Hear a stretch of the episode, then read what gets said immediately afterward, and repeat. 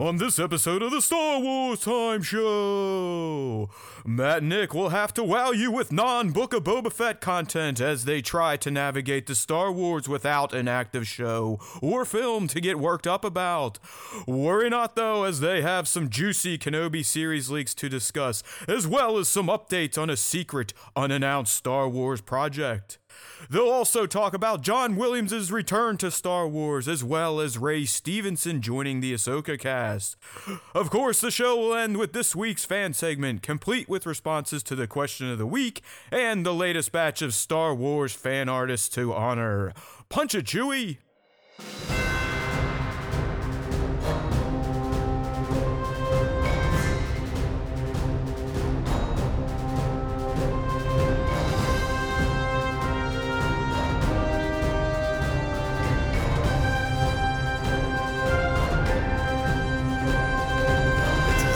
Days the bumper ends and we're just sitting here. Yeah, we're just sitting here. It's like whatever. Hey, now everybody! Yes, we knew the mics were not on. This is a new thing we're doing where we decide to kind of do the pre-show as the real show is airing on YouTube.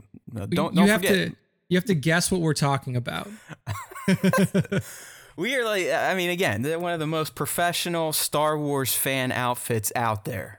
There's a reason why we have a very tight-knit community of not too many fans, and it's because of this type of stuff. This is what you get, right? I should probably also unmute Nick because you just did not hear what he said. Hi. You know what I mean?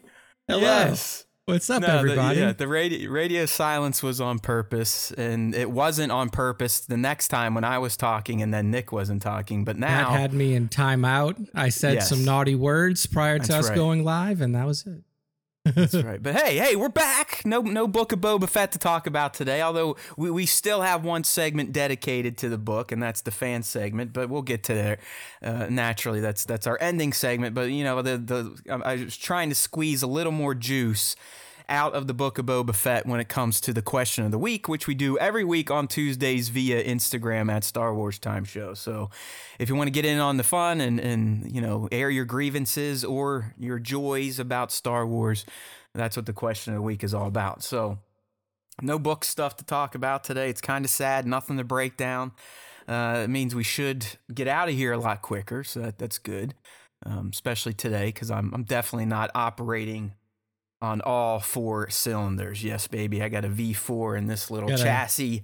Nice. And, you know, I was talking with Nick earlier, and this is nothing I'm proud about. Maybe some people have some laughs at it, but it's like, you know, when you get into your 40s and you're having these moments still, it makes you question what the fuck you're doing with your life. But yesterday, kind of impromptu, it was warm in my part of the country. So, you know, when you live in the north and it's abnormally warm in the winter, it makes you do stuff you don't usually do. So we had a little bit of a kind of a block party almost in my neighbor's driveway. And, you know, he busted out the bourbon. And, you know, 3 hours later, I had myself 3 bourbons. So, you know, I wasn't sitting there getting crazy like the college days and slamming them down, trying to get all fucked up before going to the club.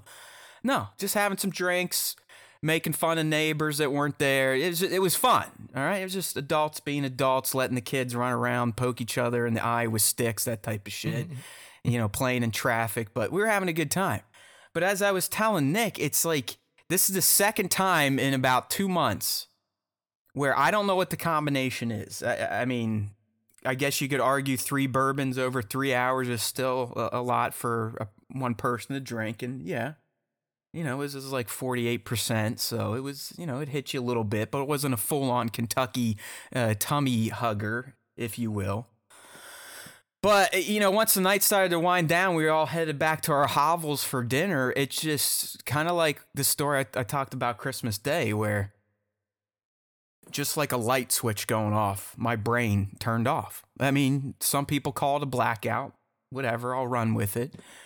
But it was another night, Nick, where I didn't remember eating dinner. We ordered my favorite Chinese food. I didn't remember eating it all. And as I told you beforehand, I definitely ate it because I've been shitting it out all day in addition to all the other stuff that I must have been eating when I didn't know that I was eating last night. So you know, like I said, going on 42 here, waking up still and realizing that your brain stopped for a few hours the night before, and it just bums me out. Like I had fun going through it, but obviously not fun afterwards. And when I get like that, I get a little chippy to the wife. The kid was awake, so it wasn't like screaming at her and that type of shit. Just being a dick, you know, kind of being a drunk dick. Not sloppy, but just not me, or not who I want to be. So today I've been doing a lot of reflection, like what the fuck is going on? What is it? Like what is the combination? Is it time? Is it the amount of bourbon? But there's something going on in the brain where it's like it hits a meter and just says, all right, you no longer will have memories moving forward until you sober up. So, I don't know, whatever. It is what it is. Can't take it back. I had fun while I was doing it, but I've definitely been in a reflective type of mindset all morning here. Well, hell, since like 4 when I woke up for the second time going, Jesus, I did it again. And this is where I know like things are goofy, because I keep a digital journal. I use this app called Day One. And this isn't like artsy-fartsy stuff where I'm like, oh, today my mind feels like this. No, I do it mostly for the kid and experiences we had. Just, you know, I have something to go back to. But I open up my journal, Nick, because I'm trying to figure out, all right, I'm trying to piece together the night. What the fuck was going on? And here were my last entries. Okay? Okay, let's see. What the fuck happened with my life? Fuck, question mark. Oof. Then a carriage return, and then just fuck. Another carriage return. Well, we all fucked it up, and no one knows. a carriage return.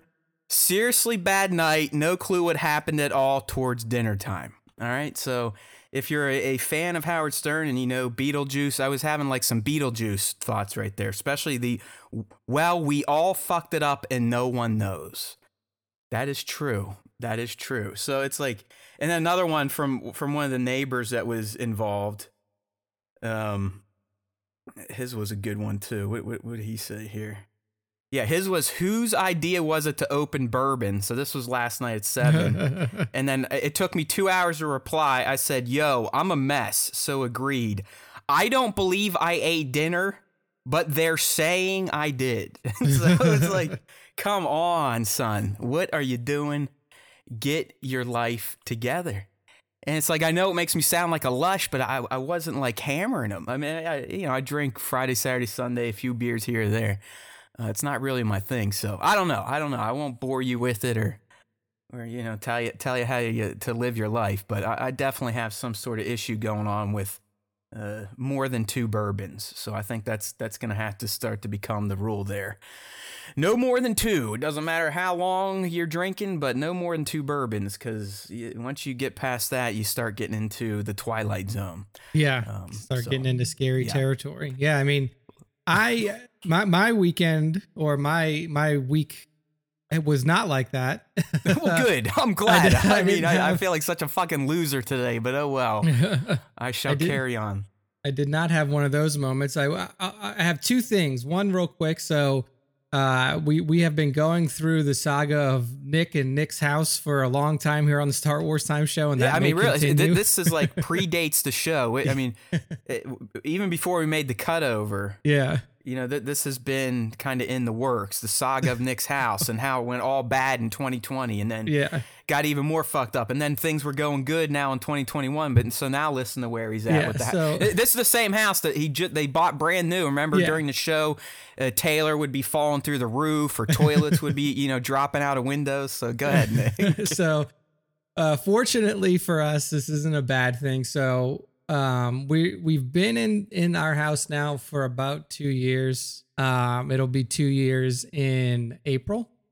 And the good thing is that the housing market in Austin is crazy. There's a lot of influx of new people coming in from California specifically. So, we've made a lot of money off of our house, put it a certain way. So now we're testing out the possibility of selling our house and then doing another new build where we we'll be living in our same community, but just in a house that fits us a little bit better. It's a bit nicer.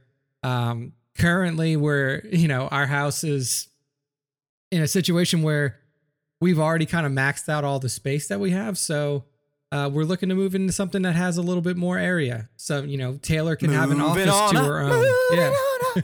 Yeah. Was it to the east side or to the west side? I forget. I think it's to the east side from the Jeffersons.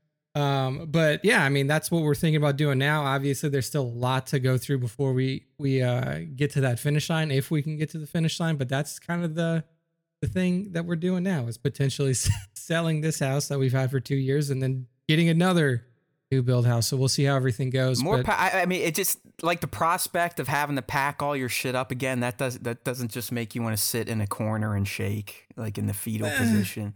Honestly, it wasn't really that bad the first time. You know, I always kind of project that everyone's an asswipe like me and has a basement like mine, where, you know, there's pictures covering every inch of the wall. Yeah, there's hundreds of figures. I mean, just the thought of one day having to pack up my collection gives me anxiety. Yeah. Like, yeah, no, we don't have any large scale collections like that or anything that's very difficult to pack up. In fact, we were talking about it, and, like, we haven't really added that much in terms of, like, new things since we got into the house. I mean, that's a bonus. Yeah. You know, I got a couple of bookshelves behind me now, but that's not that big of a deal. They're very easy to move.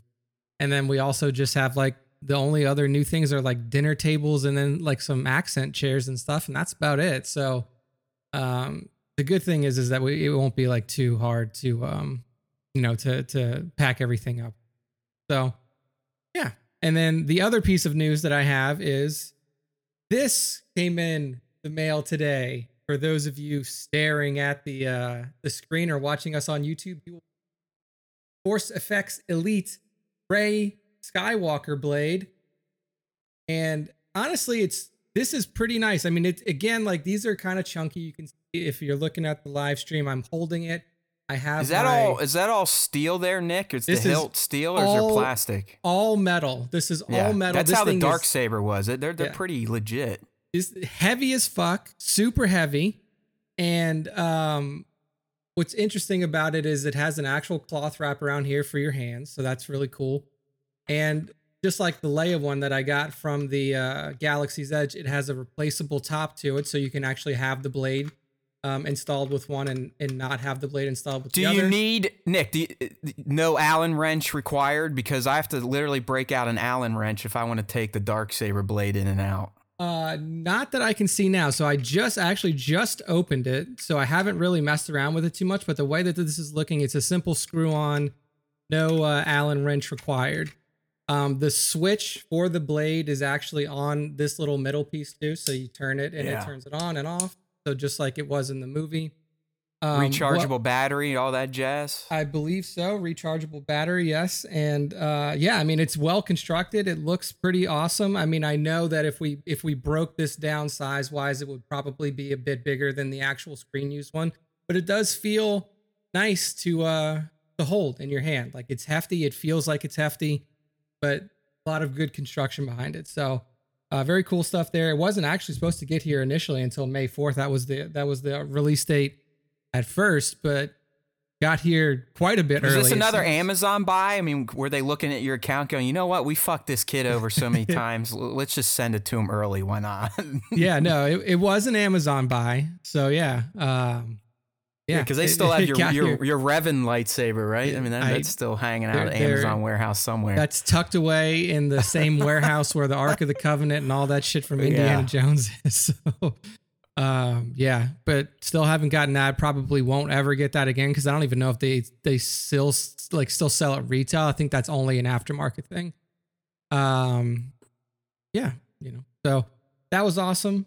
And no other collectibles coming for me anytime soon. This was the last one that was on the docket until something really catches my eye that I'll order again. But yeah, it was pretty cool. It was a nice little surprise to get that over. So what do you got now? What are you up to, like 6-7 blades at this point? I mean, I see at least 4 behind you. Yeah, so I have like a really dinky like Skywalker family blade that actually came with that Jedi Challenges AR like game. Oh yeah, yeah. That's not anything special though. But I do have one custom blade, so that's two. I have the Kylo blade, that's three. I have my Galaxy's Edge blade 4, and then now this Ray 1-5, and then the Palpatine. Oh man, all those blades. Sequel trilogy lightsabers. You're such a loser. I am. I'm Disney a loser. Star Wars. But also like I mean, I like the Force Effects Elite ones, because previously the Force Effects ones, you couldn't remove the blade. There was a lot of issues with it, but if they start releasing some of the Force Effects Elite, like original trilogy blades, then I'll definitely get those as well. I haven't looked to see if there are any available, but that was my big issue with all of the Force Effects before. It's like, okay, awesome, here's your saber, and it's just got a fucking giant stick attached to it at all times, so you can't like, you know, it's almost impossible to wear, even if you're going on like a Halloween party, you know, to a Halloween party. Yeah, you got to lug the whole damn thing with you. It's like, I don't want to do that. Yes. All I want is the hilt. Yeah, so it's nice that you can remove them now, so that may spur me to buy a couple more if I see some OT blades. I like the new rechargeable battery system's pretty slick, too. I mean, again, I don't know if you're going to need an Allen wrench to get to it, but that's how the Darksaber was constructed, but it's better than having to worry about removing double A's so they don't explode, because a lot of my original Master Effects, or whatever the fuck they are, forgot for years. You open them up, batteries have corroded, acids everywhere, and you got to get in there and brush it away and hope that, you know, the connectors are still clean to put some new juice to it. But yeah, they've definitely improved, and that's probably why they've only gone up in price too, right? I mean, these are usually $150 to $200. Yeah, I think or $250 maybe. I think this one was $200, I believe, when I first, because I pre-ordered this one. But yeah, it was like $227 total. Yeah, well, hey. You get what you pay for, right? You get what you pay for. And this one is also the one that comes with the color changing blade as well. So the blade will change colors between yellow and blue. So pretty cool little addition there. So really enjoy it. When you have you ignited it yet? You know how in the movie, which was kind of neat, when she ignites it, you can kind of see it's almost like blue and green making the yellow. Yeah. I haven't ignited it yet, so literally, I just opened it before we went live, and I haven't even taken the other parts of it out of the box. Got it. You can actually still see the box on the live stream, kind of sitting off to the side. So I still have some unboxing to do once the show is over. It's nothing better. I mean, even as you get older, you know, where some of us are at 40s, 50s, and, you know, it kind of gets lost with Amazon delivery showing up every day. But when a new package shows up, it is still one of the best feelings in life. When you know it's something cool and it's not just groceries or cat litter or shit like that. So a mini Christmas for sure. So. Yeah, I finally unboxed last Friday. The kid had out, so we got into an adventure, and she had seen the Razor Crest HasLab box. I was like, ooh, when are you going to open that? And I was like, all right, you know, maybe Friday, because it requires a little bit of building, and we all know that my patience for that type of shit is not the best. So Friday we were out, took her to swimming lessons, and we were at Walmart rolling through the clearance section. Lo and behold, they have the Mission Fleet Razor Crests in clearance. And I'm like, you know what? I'm getting her one, because if I'm opening my big one, she's going to have a little one. So there you go. So Daddy figured out a way to spend $40 I didn't need to spend, because, you know, we opened it and then she saw mine. She's like, oh, yours is so much better. It's bigger. But I'll tell you what, I didn't bring the crest down here. I mean, it's too big to even really get on camera, but it is hands down one of the greatest pieces in my collection already. Like, they did not fuck around. That's what the HasLabs should be about. That type of shit. I mean, Nick, it is. I mean, it's not a 1-to-1. I mean, it's a 1-to-1 recreation at the 1/18th scale size. I mean, they even weathered the hull. Like, it doesn't look like a new toy out of the package. The one thing I was not a huge fan of, but I did it because you have to, you got to dress the set, but putting all the fucking guns into the gun case, Nick, I'm talking like I don't have that big of ham hands, but even still, trying to jam the shit in there, because you like have to go in through the side panel or the side hatch, and then two hands are hitting into each other, and then one of the fucking guns falls and gets stuck in a crack, and you're like, ugh! You know, it was. I did good. I didn't freak out. I didn't throw anything. I didn't break any of the little guns. But once I got every single one on there, I feel like I accomplished. Like it was one of the biggest feats I've pulled off in 2022, because not easy. Like I was like, Charlie, get some tweezers, and we were trying tweezers, and I was trying to like jam her little arms in there, and still it just, you had to be so precise that I would imagine if this was me a year or two ago, you know, the old figure arts Luke getting smashed off my wall after I threw a heater. Because his hand wouldn't go on, I think things could have got ugly for the Razor Crest. Could have gotten out of hand. Yeah. I took a few deep breaths, focused. I mean, you can see it. I have like hack marks all over my hand if you're on the live stream, and that's from jamming my hand into the crest and being determined to place every gun where they belong, because there is a hook, Nick, for every single gun. So you're like, go these little, and they're like this big. I mean, we're not talking 1/12 scale. I mean, some of them you could easily lose. They're so tiny. I mean, they had his grenades. That were like the size those things have to be like that. Yeah. I mean, they're like size of little baby ball bearings, and you had to like stick those three of them in a row and get them onto their hooks. It was crazy, but got it done. It's a beautiful collectible. I do feel bad for anyone that, you know, fucked around and didn't invest in it, or for those that live in Australia had to pay millions of dollars for it, because it is a beautiful piece. We've been sharing a lot of the photography already from the community. Yeah. I believe Nick chose Trevor's Razor Crest shot to be honored later on the show in the top five, and I do hope to get out, because this is, unless you can build sets like Trevor, this is a piece that needs to be shot outdoors. It's just it needs that space to breathe. You really can't do the HasLab Razor Crest justice in a confined setting unless you're at 1/6 shooter. So it's definitely made me happy. I'm glad I decided to keep it. There was a part of me like, hey, these motherfuckers are spending $1,000 on eBay. And, but no, I opened it, and it is a thing of beauty, and it has motivated me to try to get out there and shoot some 1/18 scale for the first time. Hey, that's awesome, man. I mean, I know that, you know, we've all gone along with your journey on like your waxes and wanes of toy photography. So I'm glad that, you know, this is giving you a little bit of a spark. It's just so cool. I mean, even sitting it on the stand, that was one of the stretch goals. You know, it looks like it's taken off. I think one of my favorite features, and I imagine other owners would agree, was the way they did the engine lights. All right, it's like this translucent orange plastic, but there's also kind of like an eyelet on the bottom side, so it'll catch light reflecting up. And depending on where you had the Razor Crest, and depending on the time of day, you can catch it at certain angles, and those fucking engines look like they're red hot. So that's awesome. I don't know.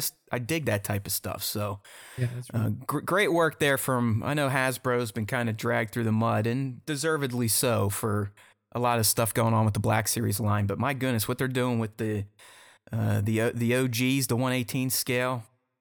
Beautiful.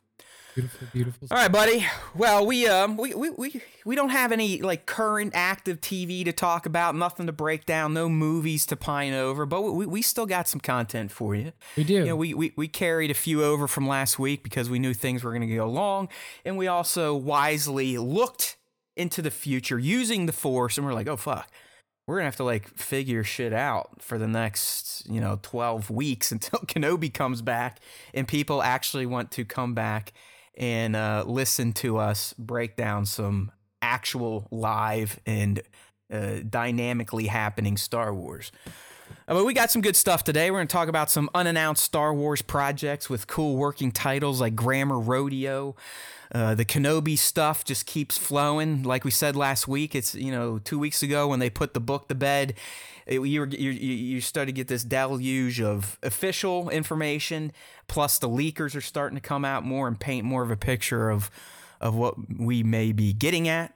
We've had people claim exclusives on an exclusive that we ran in September, but at this point in time, who fucking cares? It's like I just can't. I can't try to chase this shit down anymore and worry about it. But I think it was LRM online or someone literally like, oh, Darth Vader and Kenobi will fight more than once in Kenobi. It's like, no fucking shit. Yeah. We broke that in September. So thank you for stealing our thunder, not linking to us. Go to hell. All right. All these people can go fuck themselves. There's some other weird shit going on. Like, I don't want to get too personal, but, and I know you don't pay attention to this stuff, but I see on Instagram, some Star Wars fan page has pitched for Star Wars Celebration to do a toy photography panel. And we were not approached about it. To either be a moderator, I should not be on a toy photography panel as a photographer, but you'd think a Star Wars site that since its inception has dedicated part of its weekly fucking show and every fucking day of the week to toy photography, Star Wars toy photography, that maybe we would have been considered to at least be asked to moderate. No. I see this on Trevor's page, and I reply, I was like, well, I could have thought of a better moderator. And nothing against the girl doing it, but this is what we fucking do. Kind of like, what we do. It's kind of our wheelhouse. And Nick, you know who the photographers are? Is it 1/6 shooter, work more or less, and Black Series? Two of the three have been on our show talking about toy photography before these other Star Wars fan pages figured out, like, oh shit, this is like a thing now. This toy photography is like a thing. We've been doing it since 2018. You cunts! Oh man, where is the respect? You motherfuckers! Oh, whiny Matt. Whiny. Here it is. Now you know why I'm a whiny fuck. Right. That's going down. I got people that I'm featuring after I'm being tagged to feature, and then they're yelling at me because I didn't feature right. It's just, it's getting to the point, Nick, where I'm like, fuck it. Let's just be a Star Wars show. Yeah. I don't need the fucking hour plus work every morning to look through these goddamn shots that make me depressed that I suck at toy photography, trying to make people happy. And then we're being accused of, hey, you should edit clips. And then we both, it's like, fuckhead, you tagged me to be featured.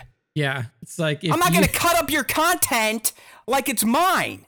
Yeah. You either get featured or you don't. Sorry. It's our show. Yeah. We're not going to edit stuff a particular way.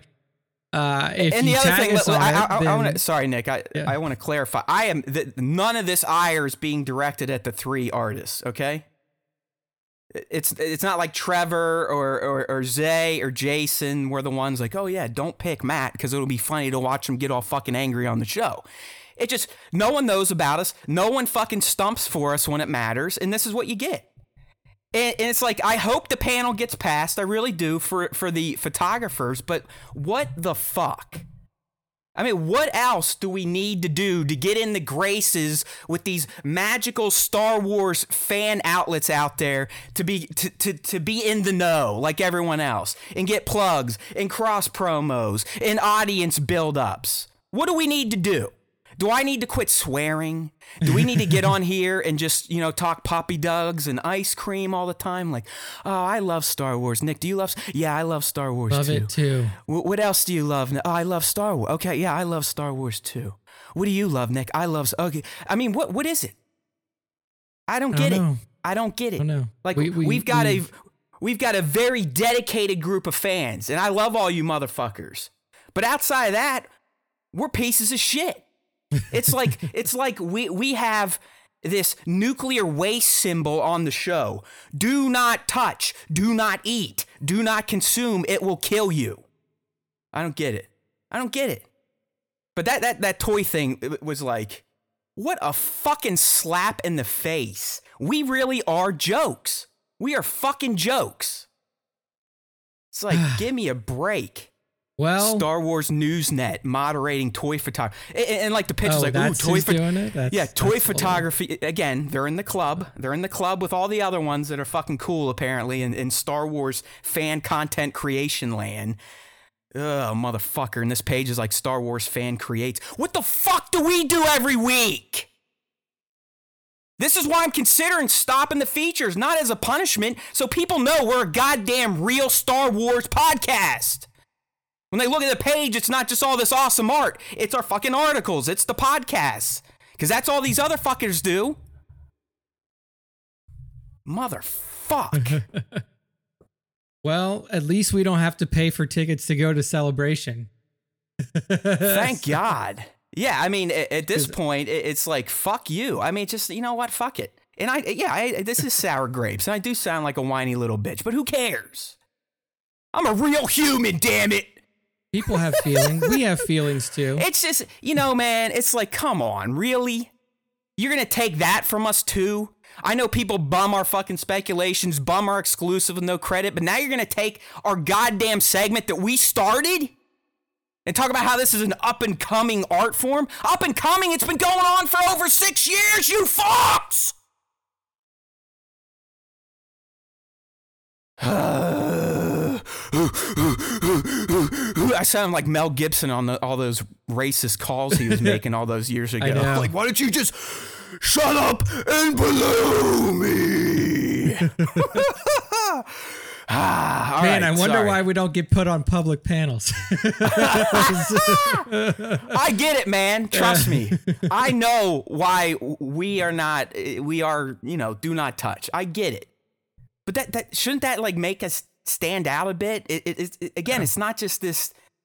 I've looked at some of these other shows. It's just like, oh, yeah, woo-hoo, yay, everybody, yay life, yay this. All right, we're a little edgier, so what? I don't know. I give up.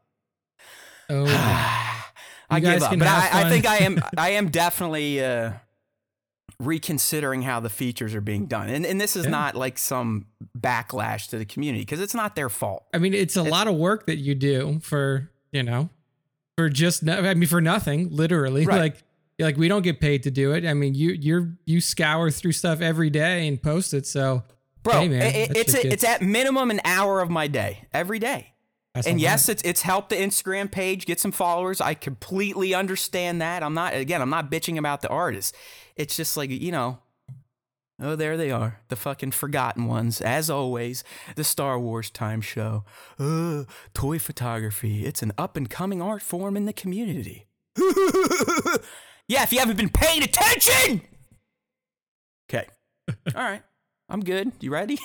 Let's get into our first topic this week. And it's even now I feel like, I just reinforced the belief that I'm psychotic, and that's okay. But that's why people come to the Star Wars Time Show, at least the few of you that come and decide to stay. Like I said, we appreciate you. Join the Discord, links in Instagram.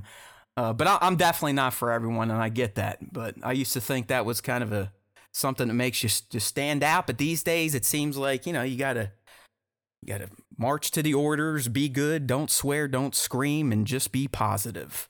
Yeah. Woo. Okay. So I'm going to try to deliver this first segment with nothing but positivity. All right.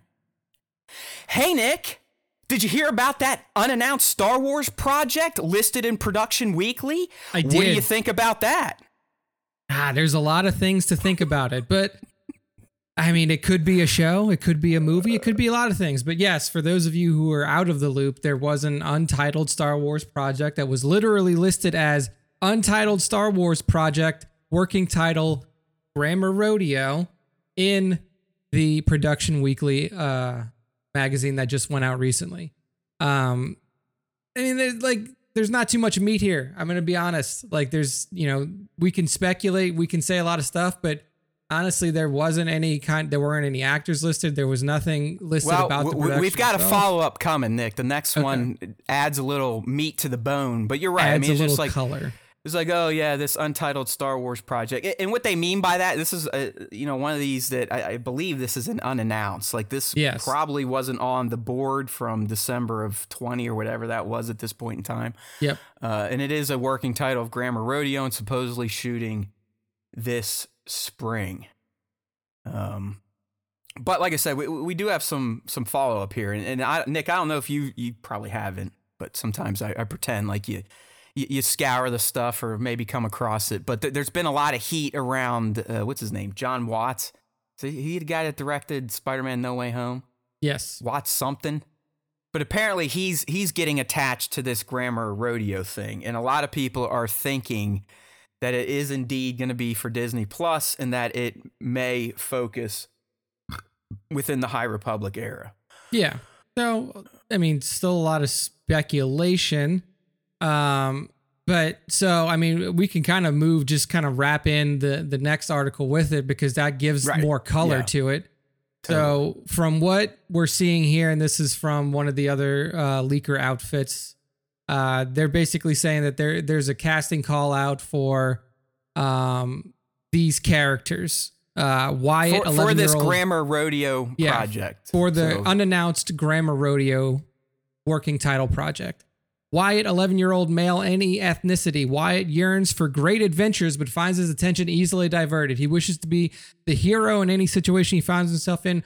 Wyatt is a series regular. These are probably not the actual names. I would guess these are just names of characters that they're using as placeholders, perhaps.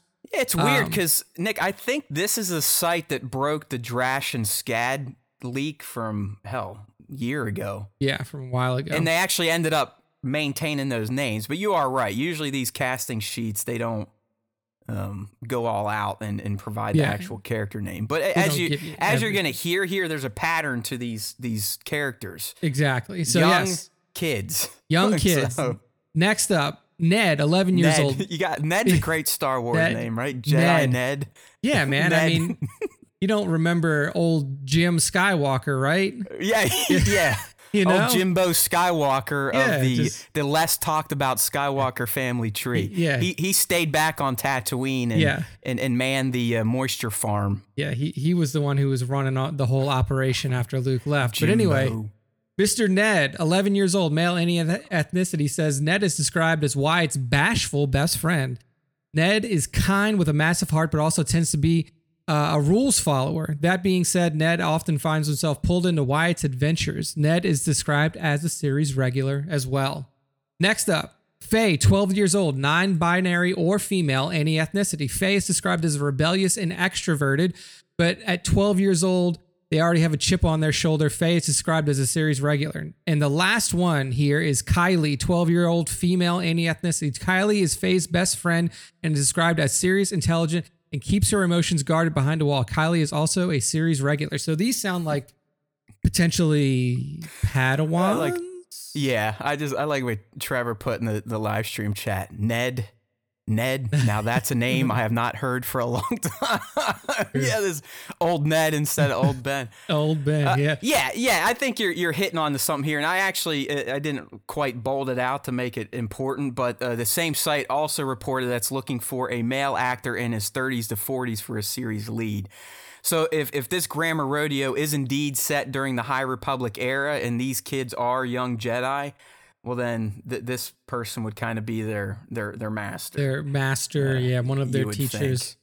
I mean, it kind of makes sense if you think about like what the High Republic era was, as we know it now, and as it's been described either in interviews or the books that are out right now. It was a time of expansion in the galaxy, and specifically Wyatt's explanation, yearns for great adventure and stuff like that. It was a time of expand, like the galaxy was actively expanding. The known galaxy, I should say, was actively expanding. So. What character comes to mind for Wyatt's description? Like one we've seen before. Do you see a little bit of Luke in him? Oh, at least 100%. 100%. Yeah. Great adventures, easily distracted. Yeah, that sounds like Luke Skywalker to me. That's what Yoda was always chewing him out for, right? Like, hey, you're never in the now. You're always looking here, there, future, this, that. Yeah. I mean, what I would really love to see. I mean, this is probably going to be High Republic, but this would be really fucking awesome if we got like a Jedi Academy during the sequel trilogy time, like Luke's sequel trilogy Jedi Academy, and like we pick up with not Luke being the teacher, but, maybe a Kyle Katarn or something like that, a character that would be like Kyle Katarn that would fill that 30s to 40s series lead. So while I think that High Republic is likely going to be what it is, I think it would be super awesome if we got some inside an inside look at Luke's Jedi Academy during the sequel trilogy. But that's just me. Yeah, I don't know. It's like at this point, my friend, I think High Republic has started to hit pretty well for people that can read and aren't sloths like you and I with that type of stuff. and you know, if it's popping for some people and they're enjoying it now, it's in its second phase, third phase. I don't know. I've completely just kind of disengaged from High Republic stuff. It's like whatever. I just, who cares? We got, you know, we got shit for me to get all upset about and scream about on the show. We can't dedicate stuff to actual Star Wars content. But what the point I'm trying to make is, like, eventually you got to start looping in the lazy people like you and me into this High Republic era, because this is 100% like Disney's stuff. Yeah, right, this is nothing from George. This is everything they've kind of whipped up on their own with this story group, I think, led by Charles Soule and the other writers that are regulars in the comic book and book space. So eventually, Nick, they have to try to loop us into this era. I know the Acolyte was going to kind of bookend at the end and maybe show some of the downfall or the beginning of the Galactic Republic. But it's probably time to start getting some moving pictures for those of us that don't care to read the books or the comic books. And I'm looking forward to it if it is High Republic, because we should get a whole different presentation of the Order, what it meant to be a Jedi, just how the galaxy functions. You got to remember, at this point in time, the Outer Rim territories are kind of like the Wild West that the Jedi are helping to settle. So I think there's a ton of potential just to do new. Yeah. I mean, the only retread we could potentially get in this, and you know they would have to do it, would be throwing in, you know, some Yoda quips here or there as he ascends to the Grand Master seat. Yeah. No, I definitely agree that it's probably best for them to do High Republic. I mean, the sequel trilogy still has bad taste in people's mouths. So if we went back there, you would probably see a decline in viewership. I mean, the reality of fact is anything that's going to be outside of established OT timeline or within the Mandoverse is probably going to see a dip in viewership.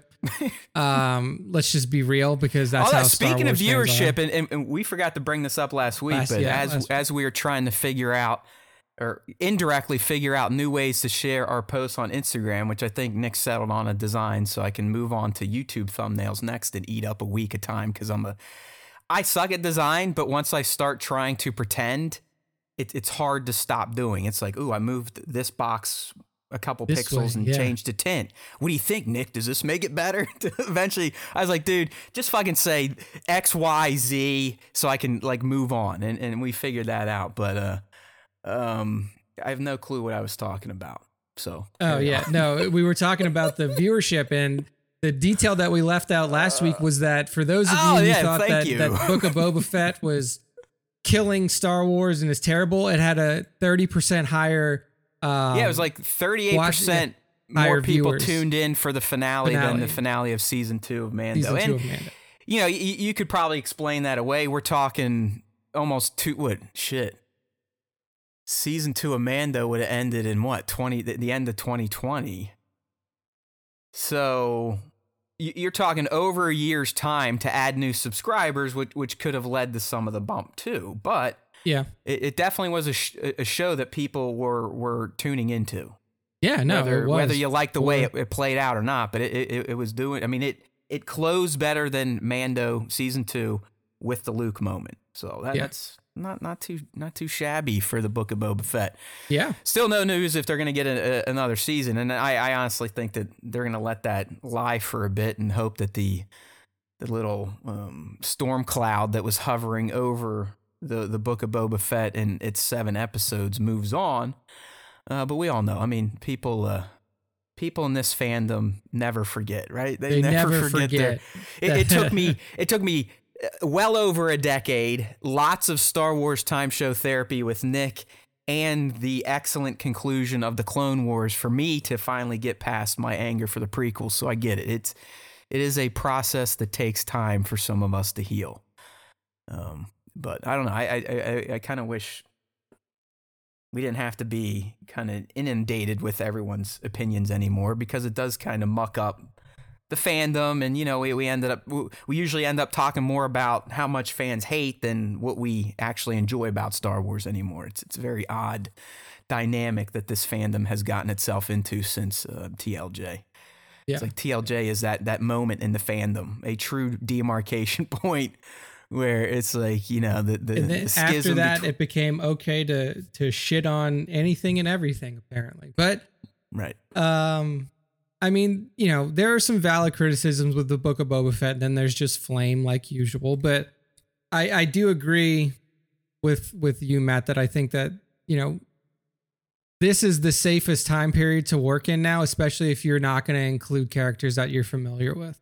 What can people get angry about with High Republic, unless they're like hardcore book fans and they messed up a character look or something? But like, yeah, I mean, outside of it, hey, this isn't my Star Wars. This is more of that Disney woke shit. Look, they said non-binary or female.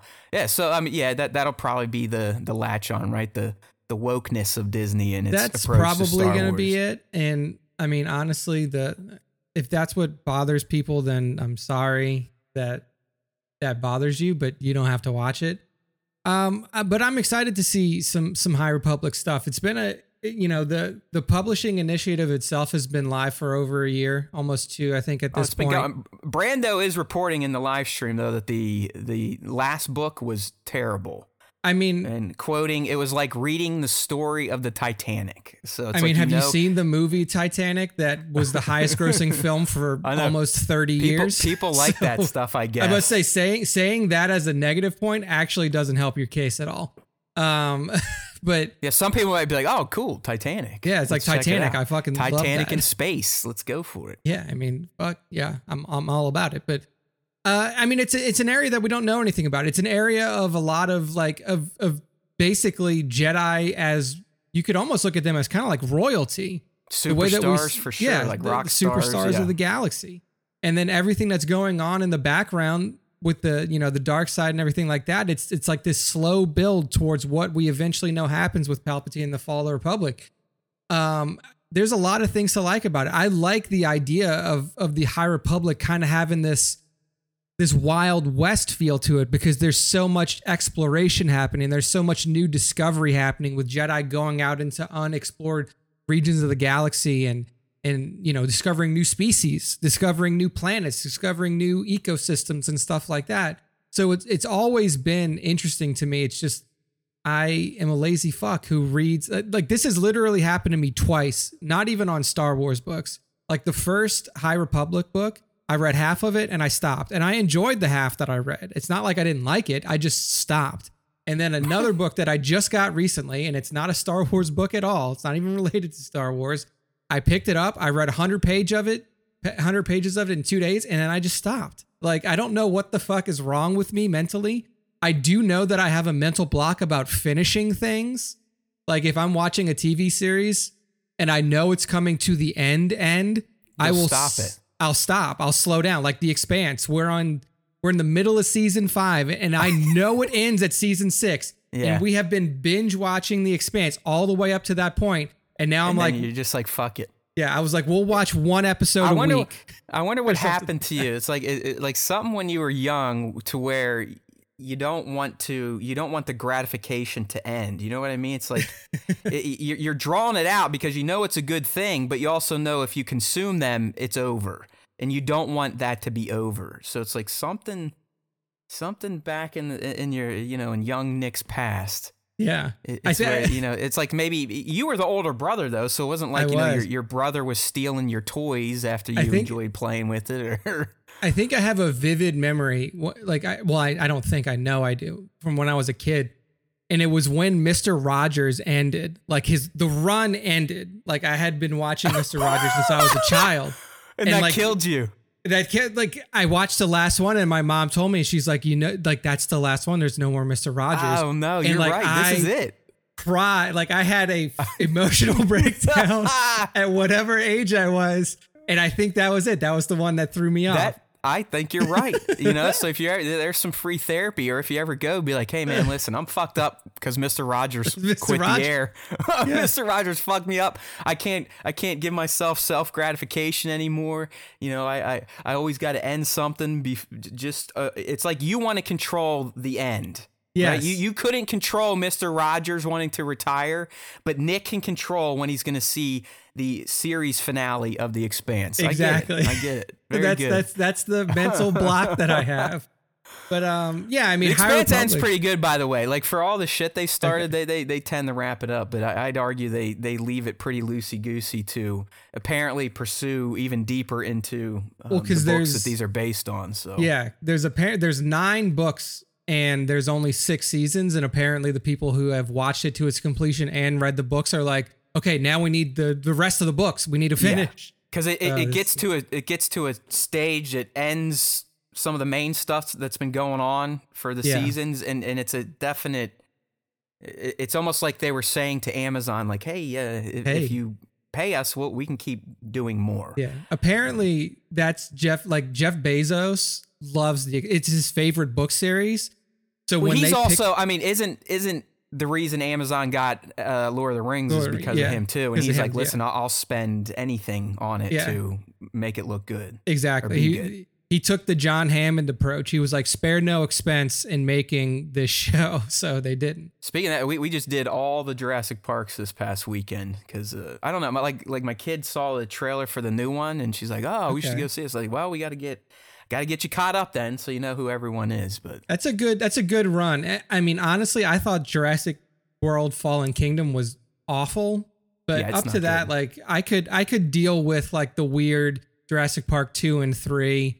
I liked Jurassic World because it was essentially just Jurassic Park 1 again. So yeah, no, they're all right. I mean, I kind of slept through some of them because we usually throw these on towards the end of the night and we're laying in the couch, got a fire going. And I mean, these are movies I've seen multiple times and you know, sometimes I'll doze off, but now, you know, the little one's like, Daddy, your eyes are closed again. It's oh shit. Now she's catching on to this. Now I gotta, you know, be alert at all times.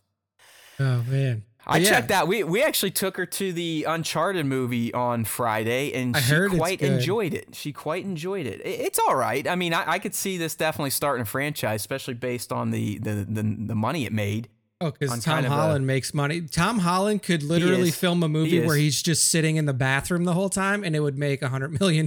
Yeah, I realize like this kid already he's a box office draw. Because I mean, that's one of the reasons I was like, you know what? I don't think it sticks too close to the games. Not that I give a shit, but Tom's in it, so it can't be too bad. And that's how we made the choice. But yeah, it's fine. I mean, it's very over the top. Lots of like Fast and Furious, just insanity. But hey, it's a fucking movie, right? That's what we want to see.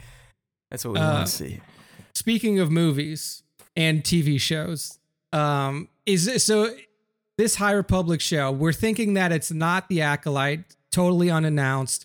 So do you think this could be like the Acolyte could be like the bookend? Like one bookend, and then this show here is going to be the other bookend. Yeah, I mean, because I know we discussed, I believe the Acolyte's supposed to start filming right around the same time as this show, too. So you would think they would want to run the High Republic one first.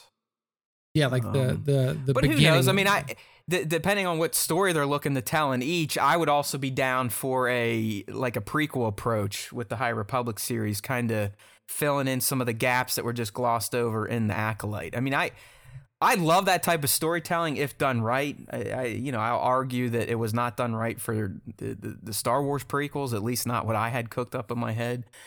But there have been prequels and other franchises that have come out and, you know, kind of expertly filled in some of the gaps that the prior film or whatever was trying to relate to the viewer there. So I'd be fine either way. What I wanted to ask you, if you look at the cast and the ages, that to me could get a little squirrely. Like it could almost become too much of a kid type of show. Yeah. You know, almost following like a sitcom format, like a, you know, Nicky, Ricky, Dicky, and Don, like every episode the kids get into some hijinks and the master has to get them out of it type of shit. Yeah.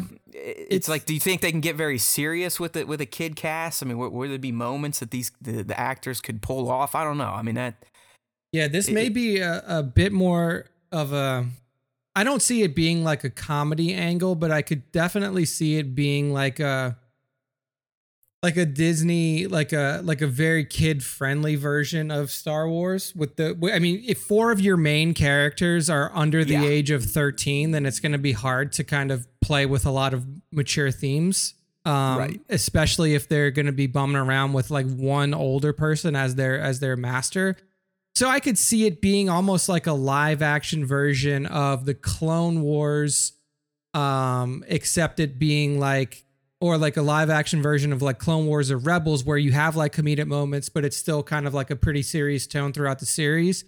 And then it being in live action and that being like the, you know, the entry point to the High Republic is like, yeah, you see the future of the High Republic here. Or like the future of the Jedi here, but then we're also getting some mature themes mixed in through like the missions that they're going on and stuff like that. So probably not going to be like Book of Boba Fett stuff where people are exploding and, you know, stuff like that. Well, you know, like I think you have a good point on the Clone Wars, because there were some arcs where it would just follow younglings. It was either, you know, Yoda and the younglings or Ahsoka and the younglings, Ahsoka and Barriss and the younglings, and it wasn't just a one-off episode. They would actually progress through it. And there was, you kind of got into some of that hijinks dealing with kids. But in the end, they usually like learned a life lesson. And then that's what this could be kind of like a Full House. Or like I said, you know, those types of TGIF sitcoms from back in the day where every episode kind of has a lesson that the kids learn through fucking up. And then the adult comes in like, oh, but yeah. You know how Danny Tanner used to always have his... The wrap-up talk at the end. They'd even play the music, and you're like, oh, here, Danny's coming in to kind of teach him a lesson now. And, exactly. Yeah. And I could see a show like this going that route, too. So. Some good stuff thrown in the chat. Teenage Mutant Ninja Jedis, and then Star Wars Goonies, a good one, yeah. So, yeah, I mean, those are all possible. My buddy Phil jumped in here, said he enjoyed the first High Republic book, but he wishes that they were a little bit more disconnected, that there was no link to... the original stuff like they have with Yoda and others. And I've heard that, like, I kind of voiced that too when they first announced it. It's hard when you make the motherfucker almost a century. I know he's like 900 years old, and it's like I'm an idiot. I always say century like that means 1,000, a millennia, almost a millennia. Hi, my name's Matt. I'm smart. Yeah. I am curious to see though, like how much they're actually going to use him, because I feel like if you use him sparingly, or like in some shows just don't use him at all, then you can kind of have that, like, you know, you can put that distance between what we know and what we don't know of the High Republic.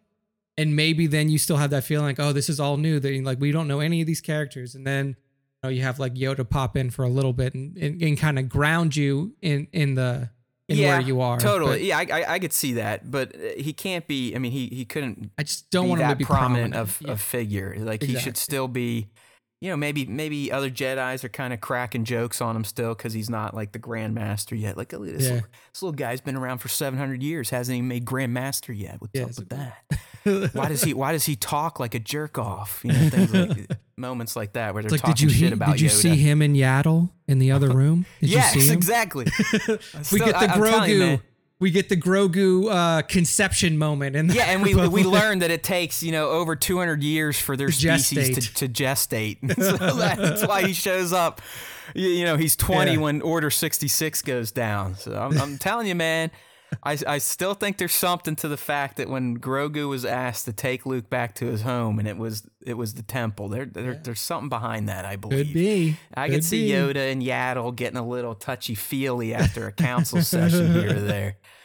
Or maybe they were the last ones and they made a pact like, hey, we're not supposed to do this, but we got to carry on the species. Just don't tell anyone because we really fuck with Skywalker when it comes to attachments. So I know, we really got on his ass. We got to be real down low. We essentially made him become Lord Vader because of what we told him about attachments and how bad Mace Windu would make him feel about himself. So let's keep this on the DL. Stipulation: you can only attach to things when you're saving somebody, your own species. That's why Yaddle disappears after the Phantom Menace. Yeah. Yoda knocked her up and took her out, just snuffed her out. She was a loose end. I know. It's like, we can't let anybody know that. Okay, yeah, we're grown up. We're off the rails. But I mean, it's also, I also like knowing that they're actively working on stuff that we don't know about and we've never heard about. You know, that makes me feel like they're not just, you know, they're not just throwing up a splash screen of all of these titles and just be like, well, that's it. That's all you're going to get. Like, they're developing, they're working, they're casting, they're doing all of these things for a project that we literally know nothing about. So that's pretty awesome. And this would be the one, and I know Greggy Boy sent us a story out. Tones may have posted it too, but this is the project that people are talking about Watts being attached to. I don't know. It's showrunner or just directing an episode here or there, if it is indeed Disney Plus, like everyone's making it out to be. But, you know, that'd probably be a good get considering the guy just did No Way Home, which is now, it's eclipsed them all, right? It's become the new number one domestic film of all time, I believe. So it's beat Avatar, it's beat Titanic. TFA was number 2, I think.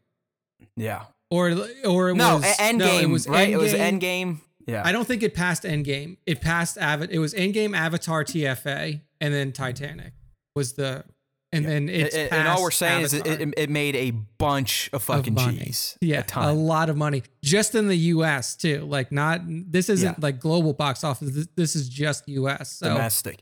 Crazy. It's like, I mean, if Sony and I think they've worked it out, but if Sony and Marvel aren't actively planning out the next 10 years of Spider-Man, they're stupid idiots. It's like, come on, you've seen what have happened. Your fruits have shown everyone the fruits of your labor, working those deals, shit talking negotiations about this character being in here and rights and this right and we own that right. Look what it has produced. Just stick with it. Same to you, Mr. Holland. Don't get all cocky now and want to take on all these artistic roles in independent movies. You play Peter Parker until you look like Peter B. Parker. All right, from the other excellent Spider-Man, the Into the Spider-Verse. He's got a little bit of a pooch. You know, kind of looks like a bum. Just keep doing it. I don't get actors that give up cash-making roles like this. Like, it's for the art firm. Fuck you. You know why you're getting in movies like Uncharted and this, that, and the other thing? Because of Spider-Man. So you play that character until the cows come home, good sir. Because like me, I don't think he's getting any taller, and he's definitely he definitely has a baby face, so he could easily play Parker. Yeah, he can ride that for a while, a decade or more. I mean, hell, even Toby didn't look too geriatric when he showed back up in No Way Home. So. Toby has aged very well. So. Yeah, I mean, we'll see what Mr. Holland does. Maybe he's got a couple other things in the works before he jumps back into the Spidey suit. But I mean, let's we have some more casting news, right? We got another. We do. It's not Tom Holland, although he did try out for the sequel trilogy. He did. He tried out for a sequel trilogy. He read for Finn, believe it or not, I think. But yeah, this one we kind of bumped last week too. We pushed it, as they say in the business. But this was reported by the Hollywood Reporter, so you could pretty much take it as it's good to go. And this is the news that Ray Stevenson of Rome, Vikings, Thor, he's in The Hobbit too, probably. I think that's the picture that he's like one of the. No, that's the guy he plays in Thor. That's where this picture's from. Oh, I thought he was. He's like one of Thor's buddies, like the Mary Four, wherever the fuck they call those four other characters, you know, Lady Sif. Oh, yes. Maybe I'm confused then because that character looks like somebody in The Hobbit. I mean, Ray's been in a lot of big shit. I mean, he was the Punisher at one point in time in the movie called The Punisher. I still think one of the roles that introduced me to Ray Stevenson was that Rome series that ran for a season or two on HBO, and he kind of befriends himself with a Roman commander, and you know, works his way up through society. Good stuff. That show, I might need to do a rewatch on that show. That was pretty good show before like the days of Game of Thrones and whatnot on HBO. But anyways, Mr. Stevenson, who, like I said, has been in a lot of pop culture stuff, so you've definitely seen this guy before. In fact, he's also been in Star Wars, Nick. He is the voice of Gar Saxon in the Clone Wars and Star Wars Rebels. But considering Mr. Saxon gets taken out, I think we can say safely say he's not in it with full confidence that Gar Saxon is not going to be in the Ahsoka series played by Rey. In fact, THR is reporting that yes, Ray Stevenson has joined the cast of Ahsoka, and that he is playing an admiral, but not the admiral that you may be thinking about when you put two and two together. You think Ahsoka, what'd she say in the Mando? Oh, admiral? No. Not playing Thrawn, but is definitely playing a bad guy, another admiral. And I don't know anyone else, and you know, who knows if this guy's still alive or if he was on the Death Star. But I could visualize Ray Stevenson as Admiral Rampart, the guy introduced in Bad Batch as like Tarkin's number two. Yeah, and he was the one who was in charge of all the Imperial propaganda, right? Like he was the one that was running the propaganda machine. Right. He was on the holo feeds, like, everyone get your chips and we'll give you credits and tag your ships. Basically, you know, get into our Rolodex so we can keep tabs on everybody. But he was also the one that was championing the Stormtrooper program over the clones. He was Crosshair's direct report. I don't know. He probably is not playing Admiral Rampart. But, you know, Admiral in the Remnant Navy, there's a chance. There's a chance. There's a chance. I think it's a good casting. I mean, I've seen Thor. I mean, like, obviously I've seen Thor. I know his work from Clone Wars. I've never seen the Punisher movie with him, and I've only seen like a limited amount of Vikings, but I enjoyed what I did watch of it. So I mean, like, and then like, it's always good to have somebody who commands a presence. And if there's one thing that you can say about his... He's a big guy. I mean, he's tall and burly looking. That's for sure. Yeah. Like if there's anything you can say about Ray Stevenson is that he commands a presence. So I do appreciate that level, like those types of actors, and then taking the screen and seeing what they can bring look good in that, like in the white Admiral uniform for the remnant there. I mean, who knows if Thrawn's still whipping the white. We still have to figure out how this motherfucker, you know, people get all upset about Star Wars. I mean, they still have to write a way out of the end of Rebels where Thrawn and Ezra get sucked into the vacuum of space with no windshield on a Star Destroyer. So, that is very true. I mean, who the fuck knows what's going on with these guys, but it looks like Rey may be one of Thrawn's, we think he's going to be one of his main henchmen. Could he possibly be a plant? Could he be playing, a double agent? This is who Ahsoka's working through. You know, that would be interesting. You know, what was the code name that she was working under? And then that Admiral or Callus was working under before. Man, I know that. That Ahsoka worked under in Fulcrum. Fulcrum. Yes. Yeah. I mean, like, could he be the next iteration of Fulcrum? Another Fulcrum. Yeah. Like Callus, Ahsoka. And now you have Ray Stevenson's character as like the mole within the Imperial forces. If he is close to Thrawn, though, it would be kind of hard for him to play Fulcrum because they've been out of the galaxy for so long. You would imagine, you know, like their presence in the galaxy hasn't been known, or at least widely known, to where you could have somebody infiltrate their ranks. But it's possible. It's definitely possible. I mean, I think he's going to play a prominent role too. I don't think you cast somebody like Ray Stevenson who has a lot of, like, you know, I agree, backing behind him, a lot of good screen time, and like put him up there for small roles or for like a one-off kind of thing. I would imagine that he's going to be in there for a little bit and play a bit more of a prominent role. I love the casting. I like the guy's look. I like what he brings in terms of his stage presence to the show. And if he's playing off of somebody like Thrawn, which is almost surely going to be the voice actor. Lars Mikkelsen, or however you say their name. So I think that would be a good duo, like a good bad guy duo to have. So, I'm all for it. Might watch Rome now too. It's something to add to the list for sure, as some other people in the live stream, which, by the way, if you want to join the live stream, we do it every Tuesday on YouTube, usually around 2:30 p.m. East, youtube.com/Star Wars Time Show. You just throw it up, listen to the nonsense. You know, today you got a bonus screaming session to start the show, so apologies to that. See, I took it back down a few notches. All right. Sometimes I just got to get that out of my system. Yeah.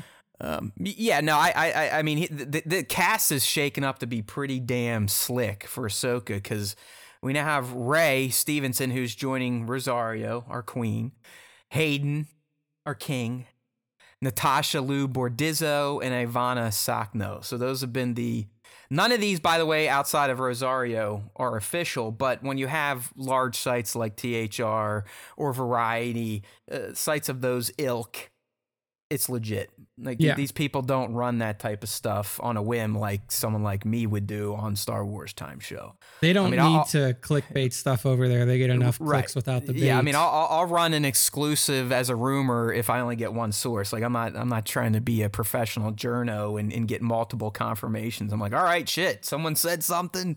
Let's see if it sticks. Fuck it. Yeah. Let's see if we can get people to click on it, or at least steal it and then list it as their own exclusive 2 or 3 months later to run it on Reddit, like this one site did this past week. So, yay. Let's not go back down that path, okay? All right, so Ray, added to the cast. Okay, so Kenobi talk. We got two very juicy Kenobi stories. In this first one, honestly, we talked about it months ago based on another leak that now is seeming to be definitely legit. So I don't know. I mean, I don't think people that listen to the show regularly are those types that want to avoid spoilers, because we pretty much let them rip left or right. It's our job. A lot of this stuff I would prefer to just kind of watch play out, but the inner SWTS in me, there's always time for Star Wars time. It makes that very hard to do. But you may want to tune out of this one for the next 10, 15 minutes, even though we have discussed this exact moment happening many moons ago based on another leak. But anyways, moving into some Kenobi leak territory, we learned about a prominent Skywalker saga character will be used to help kick off events in the Obi-Wan Kenobi series. All right, so as I said in the write-up here, this is confirmation of a report we ran and discussed on the show back in July. Yeah. All right, so it's got some legs to it. And even before that, we had speculated about something like this happening. So, and I was the one. I mean, apparently there's a large faction out there of people that are like me, like Kenobi can't leave Tatooine, and Nick was always like, "Fuck you, sure he can," and sure as shit, it's happening. All right, so. As I kind of put in the write-up here, there is another, just like Yoda said to Kenobi on Dagobah, and this is coming from Star Wars News Net, and they're reporting as fact. All right, so it is now fact, which back in July, it was just rumor speculation, that Princess Leia will indeed be the MacGuffin that gets things going in Obi-Wan Kenobi, the series. Yes. And that's in terms of at least getting Kenobi out of his cave and kind of rejoining the galaxy. And Nick, do you remember us talking about this and the fact that if Leia is in the show and she is the one that, you know, we even, I think in that report is like, hey, you know, someone has been captured and it's someone important and Kenobi is the one that has to come and get her. We're like, well, you know, Leia would make sense for that. She's very important to Bail Organa, who is very important to the galaxy and the Rebel Alliance. So this could definitely be someone that could motivate Kenobi to leave his post on Tatooine. And that's exactly what we're going to get. So the report goes on that a 10-year-old Leia will be held prisoner in a cantina-esque location. Bail, her adoptive father, will enlist Obi-Wan to rescue her, and this will essentially kick off his new adventure that will eventually see him battling his former apprentice again in Darth Vader. All right? So yeah, interesting. It has turned out that she is going to be the MacGuffin, which is the one that I think I finally acquiesced to Nick. Like, okay, yes, I could see Kenobi leaving his cave. And yes, he is reported as living in a cave, kind of like a homeless person at this point in time, to go help out in the galaxy again. A literal caveman. Literally a man living in a cave. Yeah, I mean, this kind of goes along with a lot of the speculation that we had even prior to that report happening. Like, what could get him off of Tatooine? To me, the only answer was Leia, because in my mind, right, and probably in his mind as well, like, he's as important as Luke. Like, there's no difference between, like, Luke falling into Anakin's hands and then Leia falling into Anakin's hands. They both have the same potential.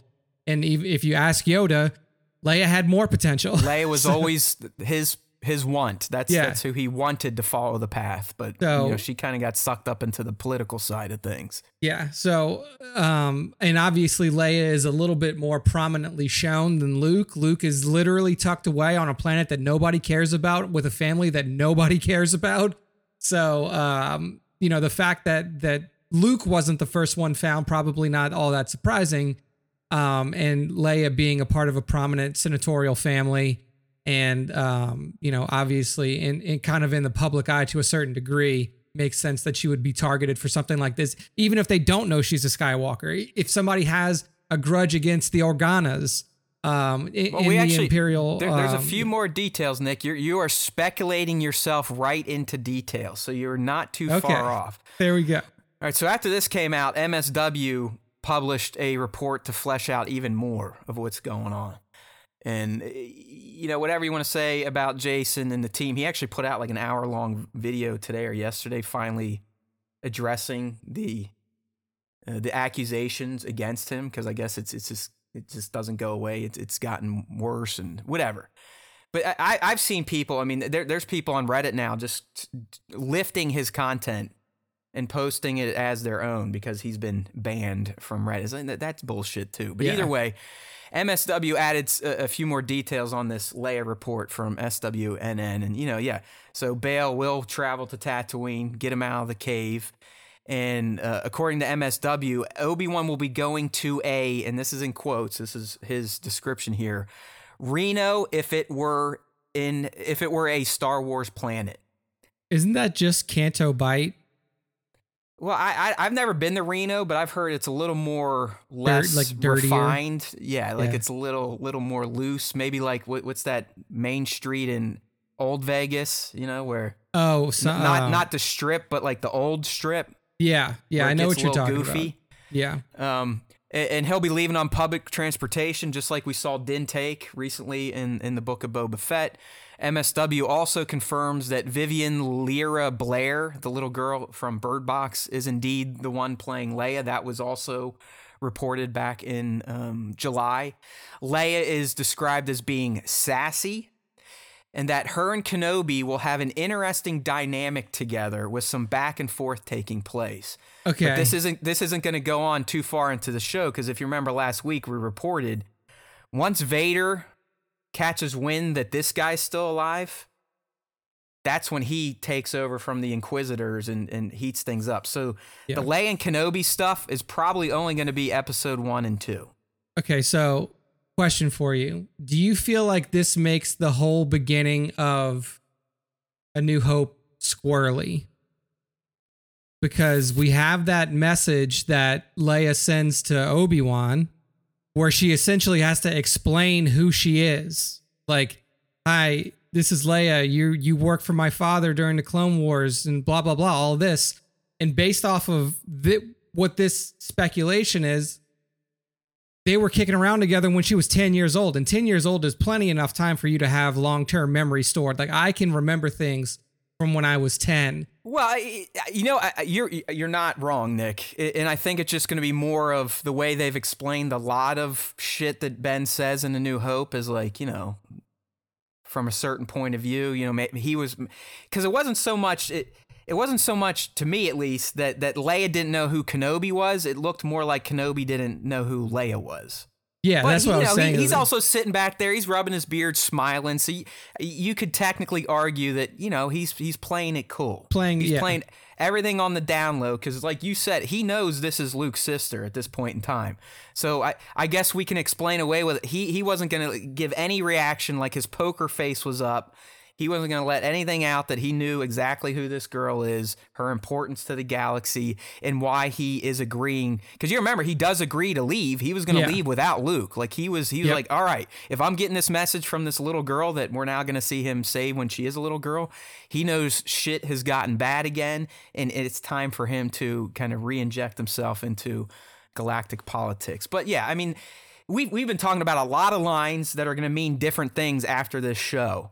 And I think you're spot on. Those moments are going to they're going to play out a little differently now, because we as fans are going to see these characters interact where we never got to see them interact in A New Hope. Very true. Very true. I like it. Space Reno, the Inquisitors. We already know that Rupert Friend is going to be playing an Inquisitor. We know that, Mo is playing an Inquisitor as well. She has now been described, Nick, as the Third Sister. So I'll go on, because, like I said, MSW, he gets the goods. There's no doubt about it. But yeah, so rescuing Leia, that's ultimately is what is going to fuck up Kenobi's life. Because up until then, he, you know, living like a rat, keeping his head down, doing his thing. But when he pops up and they see a Jedi of his caliber resurface to get this girl, that's what is going to elicit Vader's interest and really kind of kick off episodes 3, 4, 5, and 6, and Vader's just pure lust for taking out Kenobi. But here we go with the Inquisitor. So like I said, Moses is now being called the Third Sister. I don't know if we're going to run that as official, but MSW is reporting that the fifth brother and the third sister will be the masterminds behind the Leia capture, with the purpose to draw out a big catch like Kenobi from hiding. So what it sounds like to me, Nick, it's not so much like, hey, we're going to get this Organa girl and that's going to get Kenobi. They know like how prominent Bail is, both in the Galactic Republic and now the Rebel Alliance, that if they take his adoptive daughter, they're hoping they're going to draw out a master, someone that's been hiding. Because, you know, the Inquisitors existed to help Vader, and Palpatine for that matter, clean up the remnants of Order 66. It's interesting to me that they would think that kidnapping her would draw out a Jedi. Well, I didn't finish. You're doing good. You're doing what you should do. You're speculating. But apparently the Inquisitors have been studying up on Jedi. And going over their connections in life, all right? You know, who were they friendly with back before Order 66? So this is why they decide, like, all right, Bail Organa's ties, we know who he was talking to. We could see the holo recordings. Let's go after Bail, all right? Yeah. Let's do something to Bail. Let's take his kid, because they don't know she's a Skywalker. Yeah, they don't know she. I mean, clearly Skywalker, they would just keep her, and then it would say end credits. The Empire wins, right? But they know because of Bail's prominence, especially during the Galactic Republic, and how he was aligning himself with the Jedi. I mean, hell, he was the last one there twice. I mean, he went there and saw Jet getting murdered by the 501. He helped pick up Yoda from his fight with Homeboy, and he brought Obi-Wan and Yoda back to the temple so they could kill the recording. So yeah, I mean, they probably caught Bail working with Jedi at some point in time, and that's what the Inquisitors are going off. They're like, all right, if we fuck with this guy, we're probably going to get someone big. I don't know if it's like, yeah, we're going to get Kenobi, but it's the way it was written, Nick, it's like someone of that type of level, like a master will be drawn out. Interesting. Okay. So carrying on with the Space Reno, if you remember, we got some concept art, and I definitely believe one of these, if not both of these, are going to be this Reno planet, Nick. I don't know if you can see it on the post, but... Can see it, yep. you got like this drab one, but it does have like kind of a casino feel. It looks like, you know, you got like open venues along a strip that people could go into. Yep. The other one's a little more like real Vegas. So, you know, maybe this is Coruscant or a lower level of Coruscant. But I do believe if you're on the live stream, one of these two pieces of concept art is this Space Reno that we're being talked about. And the reason we're still talking about Space Reno, not because we are degenerates and need to gamble, but this is where Kenobi is going to run into Kamal Nanjiani's character. Indeed. Okay. So apparently his character is already a contact of Organa's and apparently Kenobi's at this point. And this is who Obi-Wan is going to link up with once he lands on Space Reno to get details about where Leia is being held. And apparently Kamal's character will tell him, all right, it's in this spice den. And the last bit here, and it's a correction to what we were talking about last week. This Tom O'Connell guy, one of the actors playing Vader in Kenobi last yes. week, we reported that he's also going to be playing a Zabrak Jedi in Kenobi. That was not correct. He is playing a Zabrak, but it's more than likely just a patron at this spice den that Kenobi will be going to. He is playing a Jedi in the series, just not a Zabrak Jedi. Okay, right? Yeah. So. I mean, it seems like this guy is playing, you know, at this point, it's three confirmed roles. He's playing Vader, he's playing a Jedi, and he's playing a Zabrak. It's a dream come true. Like, yeah. This guy's been described more of like a stunt guy, but it's kind of the same thing that happened to Brendan and Latif with The Mandalorian. Yeah. Where I doubt they were pitched like, hey, this is going to be recurring. You're pretty much going to be the guy. You're going to have work for the next 7 or 8 years. Bank on it. It's going to be huge. People are finally going to know who you are and what you do. But it's very similar for, it sounds like, with this Tom guy's getting, because MSW also said he's going to be playing a Mandalorian in The Mandalorian Season 3. So, yeah. He's definitely all over the Star Wars verse these days, at least the TV wing. So, you know what? Kind of hate him, but good for him, right? Good on him. He did something right at the right time. He's not sitting in his basement yelling about not being included, like I did to start the show today. I mean, it's cool. I do like how space mirrors the United States, where you have like Vegas, aka Canto Bight, which is where, you know, the well off, like, you know, if you have some money to spend, if you're kind of a high roller, you go to Vegas. But then there's also Reno for like the broke people out there who have gambling addictions. It's like, okay, you go to Reno because everything's cheaper, and I hope that's what it looks like. I hope we get to this space Reno planet, and it's just like a bunch of like old hustlers sitting there smoking their death sticks, and in these little spots, you know, you go up to tables that only have 1 or 2 people sitting at them. I really want to see what they do aesthetically with this space Reno, but I want it to feel like dingy and grimy. Yeah, like that's why I'm thinking it's probably the more earth tone concept art that I threw up there, because that one definitely, like Nick said, it's got that tinge to it, a musk. You can almost smell like the sewer just looking at the screenshot. It's like when you walk, if you've ever walked into a smoker's house, and you can see like they have their walls just have like this shade of yellow to it because of all the smoke that has clung itself onto the wall. One of those like, lovely establishments. Yeah, one of the. That's what it's like. So rotted and stained in there. Wallpaper's peeling out. It's like the walls themselves are trying to run away from the structure because it's so rancid and rank and dank. Yeah. I think this has potential to be a great kind of opening 2 episodes.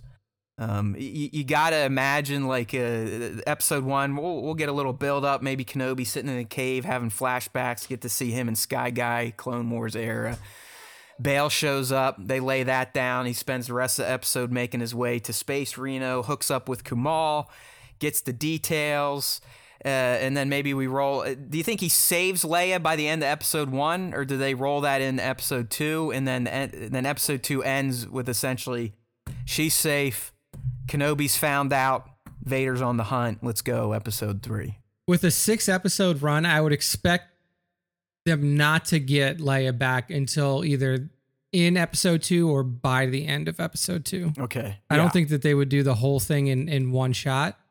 So yeah, probably. So one is going to be like all set up, maybe get him to the planet. Then 2 is the actual rescue mission, getting her safe. And then the reveal that Vader now knows that Kenobi's out there and maybe has a way to track him. Who knows?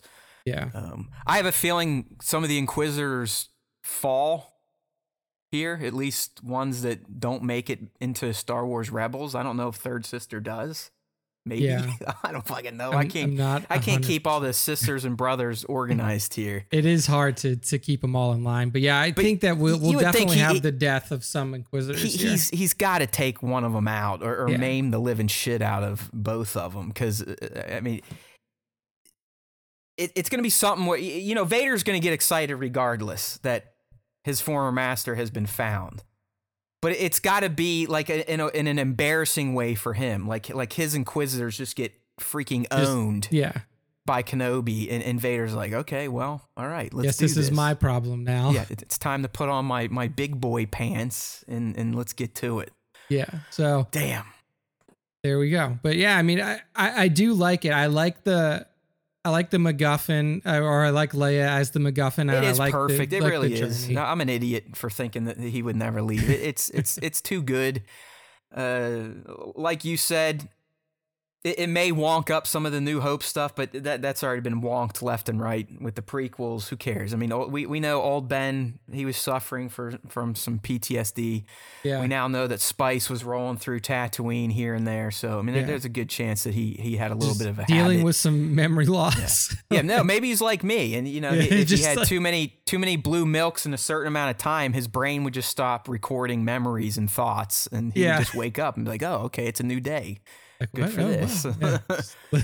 Yeah. But no, I mean, this show, just even this little stuff, just kind of fleshing out the first 2 episodes, knowing what we know now, cannot freaking wait. I mean, I've been saying this ever since we knew it was a real deal, but this has so much potential to be the greatest entry in that original trilogy timeline. And that's taken on Rogue One, Star Wars Rebels, A New Hope, Empire, and Return of the Jedi. And that's some big shit. Yeah, no, for sure. If they do the Vader stuff right, Nick, this could be godlike. I mean, almost like going to church for a lot of us. You know, I could see myself starting to get like they do in some of those Southern, you know, Baptist churches where I start speaking in tongue, just be like, "Haka waka waka, oh yes, yeah, yaga waka waka waka." All of a sudden, you just learn like you learn Huttese and you're they wanna wonga. Exactly. It's just like And I'm not one of these people like, oh, you know, I'm going to lower my expectations, but no way. Like, I'm going into this with a big fucking smile on my face, and I'm expecting that to stay there for the entire 6 episodes. Yeah. And just, you know, learning this stuff and kind of being able to start speculating. It's like all we need now is the trailer, and then we can really get knee deep, pull up our boots and go to work. Yeah. So if this just explodes. All right, we saw a 35% increase in the number of people who watched Book End versus Mando S2 End. If this goes up, if this is 65% more people watched the Kenobi finale versus the Book of Boba Fett finale, do they make a season 2 happen? Do they run it back and say like, hey, we can come up with something else. We can go again. I mean, I like the question. Money talks. So yeah, I mean, I'm sure for some people over there, it would be a no-brainer. I would hope from the people that are in charge of the narrative that we keep this high and tight. Like this is it. Because you really would. I mean, at that point, what are you going to start doing? Like, you know, Obi-Wan sitting out there, creeping on Luke, drilling for water. I mean, I'm not saying I wouldn't want another one. I just, I feel like they're already kind of getting into the sacred ground. And Ewan himself has said, you know, I've always felt like there's one more story. And I'm gonna stick to what he's saying. He's always said, I think we talked about last week, he's like, I've always felt there's one more story to be told with my Kenobi before we pass off to Alex in A New Hope. And I think they're going to stick to that. I hope so. Yeah. I mean, just make more Book of Boba Fett if you want to try to print more money, even though, you know, you're going to get some people butthurt. Who cares? Let's leave Kenobi nice and untouched after his series here. Yeah, no, I do agree with you on that. I think that for sure it would be hard to do a follow-up series to that, to like continue the timeline forward, inching ever closer towards right. A New Hope. If you would have to try to go. You're already going to be blowing your load with these two former friends fighting again. So it's like, yeah. do we really need to, as Nick said, run it back? Probably not. Yeah. Like I said, I hope the story people win out in that argument versus the money people, because there is always a chance. I mean, if this thing, as Nick said, has, you know, 100% more viewership than Mando or Book of Boba, it's going to be hard for those people in the suits that are worried about the stock. They're going to be like, oh, shit, this is like print money, man. This is an ATM. Come on. Dude, come on. We'll contain it to a day in the life of Kenobi. Just 24 hours set over 6 episodes. Come on. 24 Kenobi edition. Like, give me something. Because you have to figure, too, if this blows up, then you're going to have people that are dying for content. Like it, like the fans are going to call for it. I mean, even somebody like Hayden, just think about what that could do for Hayden. Like it's he a comes meal back ticket for him, son. He's like, hey, I'm getting paid again. Yeah. He's like, he comes back, he fucking kills it. Everybody loves him as Vader. He's gonna be like, hey man, what else can you put me in? Like what you got? What do you have for me? I'm your guy. There we go, Nick. We get our Vader series then, because even though it sounds like he's going to play a major role in this, and we're going to get more Vader than we ever thought we'd get in the Rogue One style Vader, but even angrier, which, you know, again, I got a chub right now and I think my nipples are starting to get hard. That shit excites me like none other. But there's there's so many interesting ways you could tell Vader's story over long form TV. Yeah. You know, really getting into the mind of the character and just the torture that he experienced, not only physically, but mentally 24/7, every single day of his life, the moment he got fucked up by Kenobi. And I mean, there's comics that kind of fill in some of the gaps. There's books that have done it, but we've never seen it with moving images, the shit that, you know, dopey people like Nick and I like. Not reading, not pictures. We want to see those pictures moving. Moving pictures, everybody. Yeah, you know, that's interesting. I think the only other thing, and why do it, because it's already canonized and it was done so well. But the only other thing they could potentially do is a live action retelling of Kenobi and Maul finally, you know, having their last duel.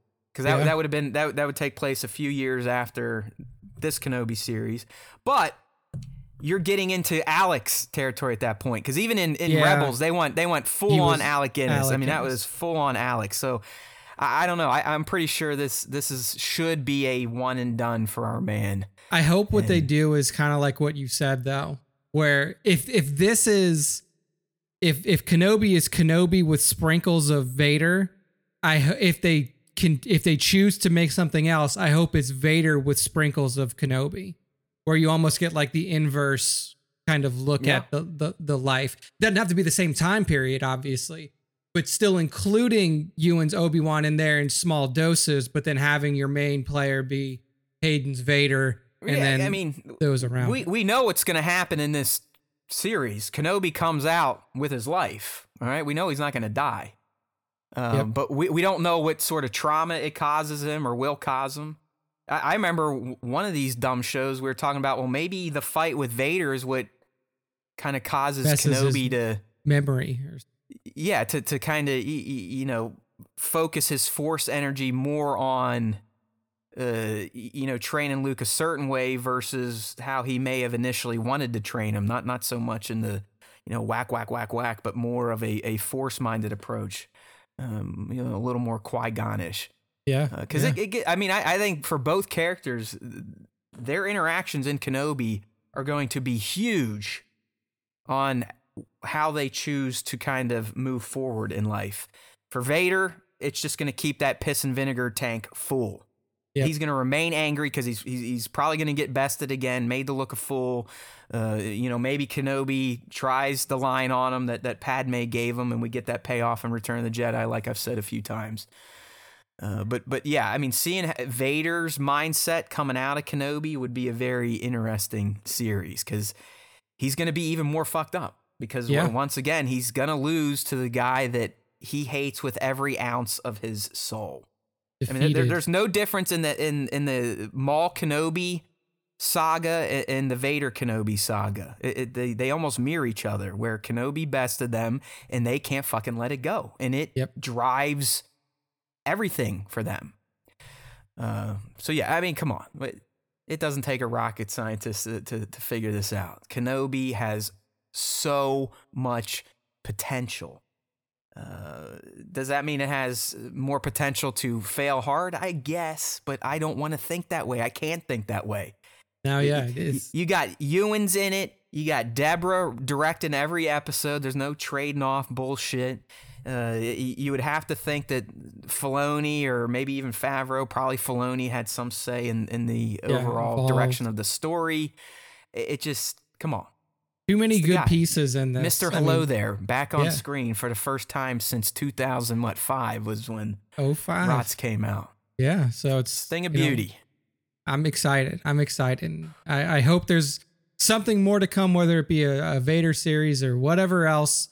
But man, I'm hyped. And I think you and I, we'd be fine with sequel trilogy, prequel. It doesn't matter for us. But if you held a gun to my head, Matt, What era do you want to see your Star Wars content in? Naturally, I'm going to go to the ones where I grew up with it. And absolutely. To me, those are the interesting stories. It is the Skywalker saga after all, and this is another movie in the Skywalker saga. Yeah, and look, if we didn't give you enough reason to be hyped for Kenobi, let's drop a little bit. Let's drop the cherry on top of the sundae. This is pretty sweet. I do like this. This is the cherry on top. This is the sprinkles. This is the whipped cream and the chocolate. This is John Williams crafting a theme. 90 fucking years old, Nick. 90 years old, still at it. Still cracking them out. So he has crafted a theme for the titular character in the Obi-Wan Kenobi series. You know who that is? That's Obi-Wan Kenobi himself.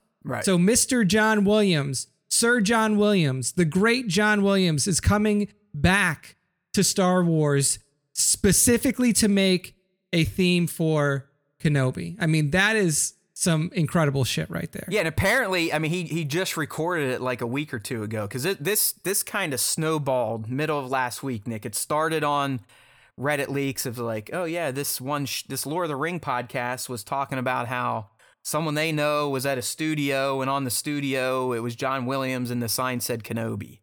And then the rumors started to pass around. Then Variety, I think, came out finally on Friday, and they're just like, oh, no, this is legit. John Williams was indeed tapped to create a theme for Kenobi. So he's not scoring the whole show. He's not like the Ludwig for Mandalorian. He's creating a theme for Kenobi himself. Now, is that going to be the show's theme or like Kenobi's theme? Like the Luke song. Yeah, Luke has a theme, Ray has a theme, Leia has a theme. We all know them. I mean, you might not know the name of the track, but you instantly know, okay, that's Leia. Okay, no, that's Luke. All right, that's Kenobi. Stuff like that. So, that's good stuff. I mean, I would hope this guy could retire at some point in his life, but considering what he's achieved and what he does, I have a feeling this is a dude that just... He loves doing it. Composing.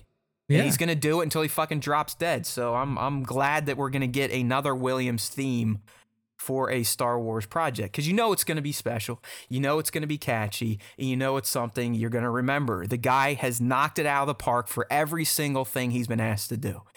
I mean, you could argue some of his best music comes from the prequel eras. I mean, those themes there are so iconic and poignant for the characters and the moments they're taking place. And then obviously...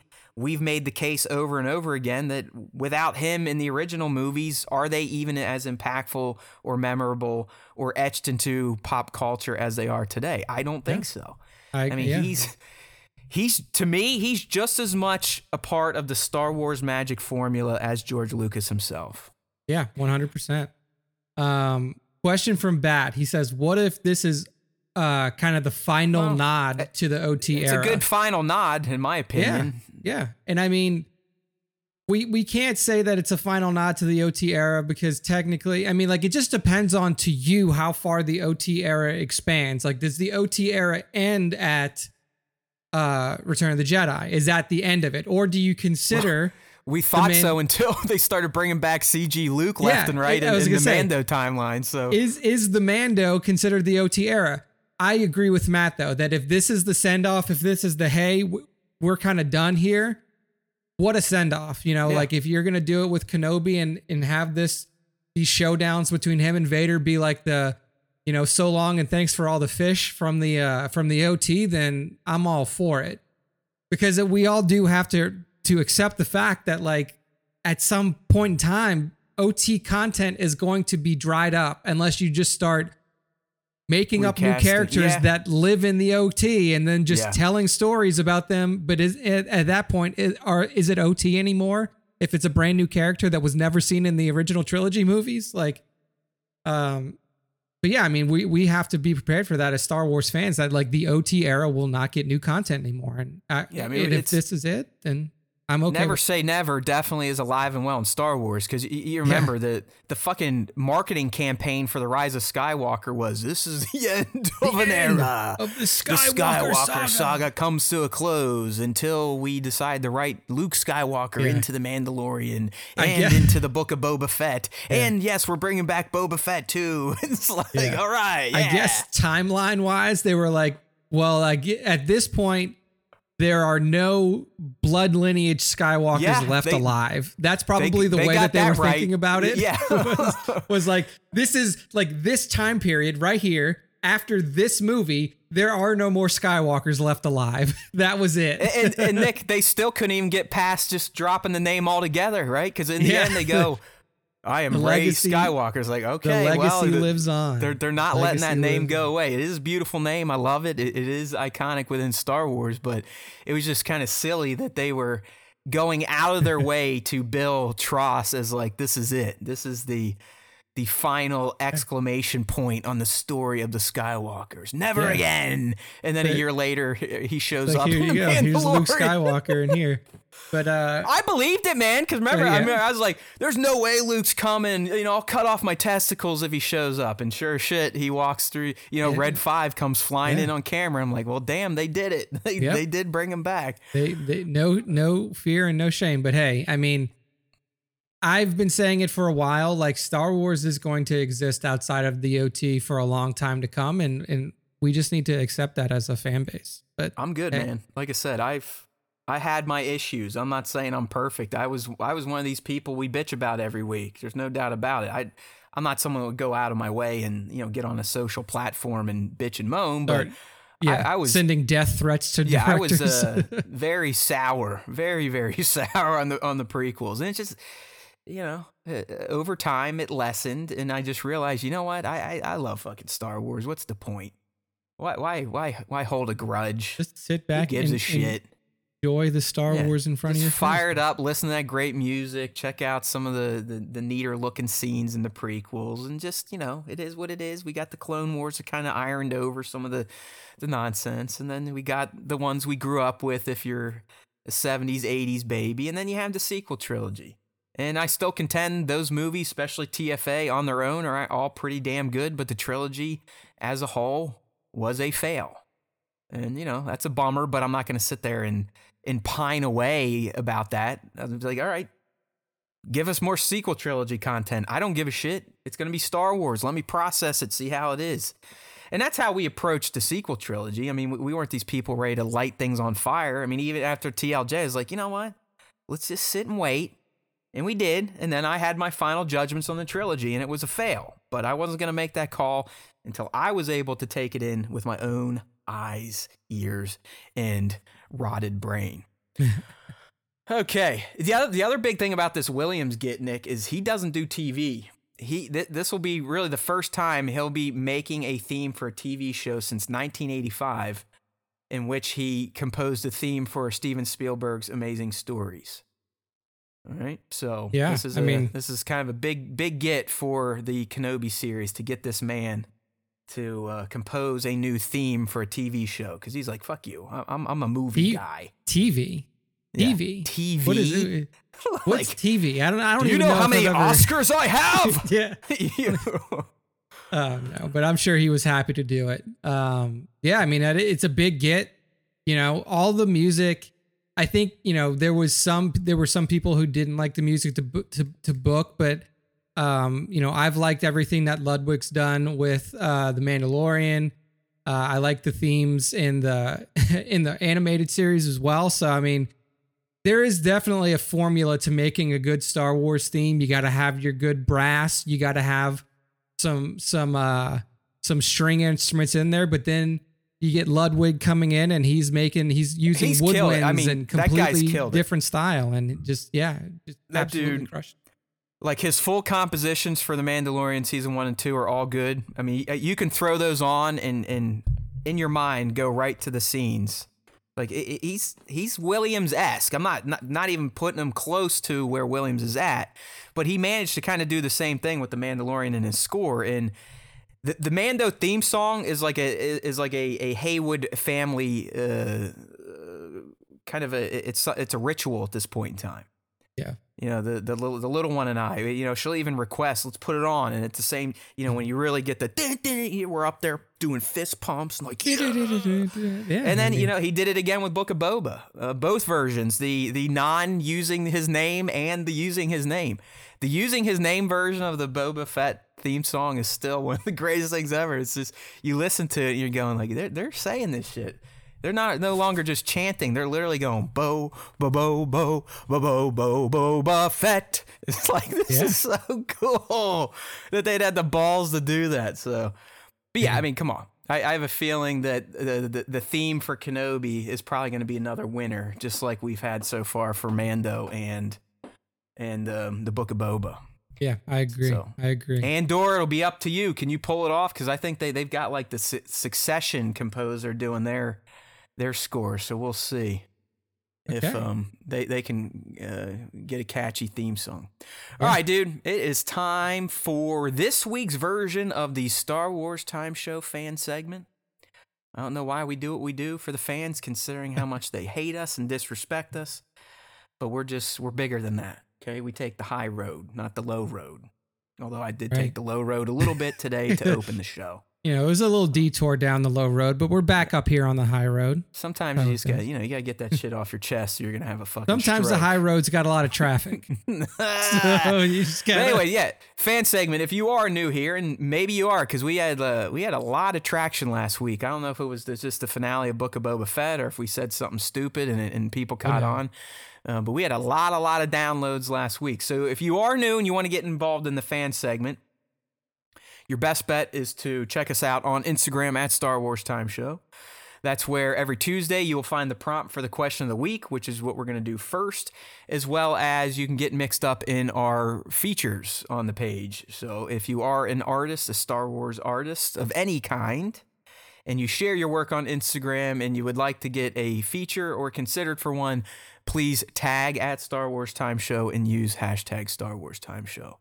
And then after that, please don't come and ask me to then curate your content for you. If you tag us, we will feature what you tag us in if it is deemed worthy. All right? It's not that hard to figure out, please. That shit bums me out when I got people coming at me like, hey, thanks, but could you do this and that and this and that and this and that? It's like, all right, do you not understand what a feature is? But oh well.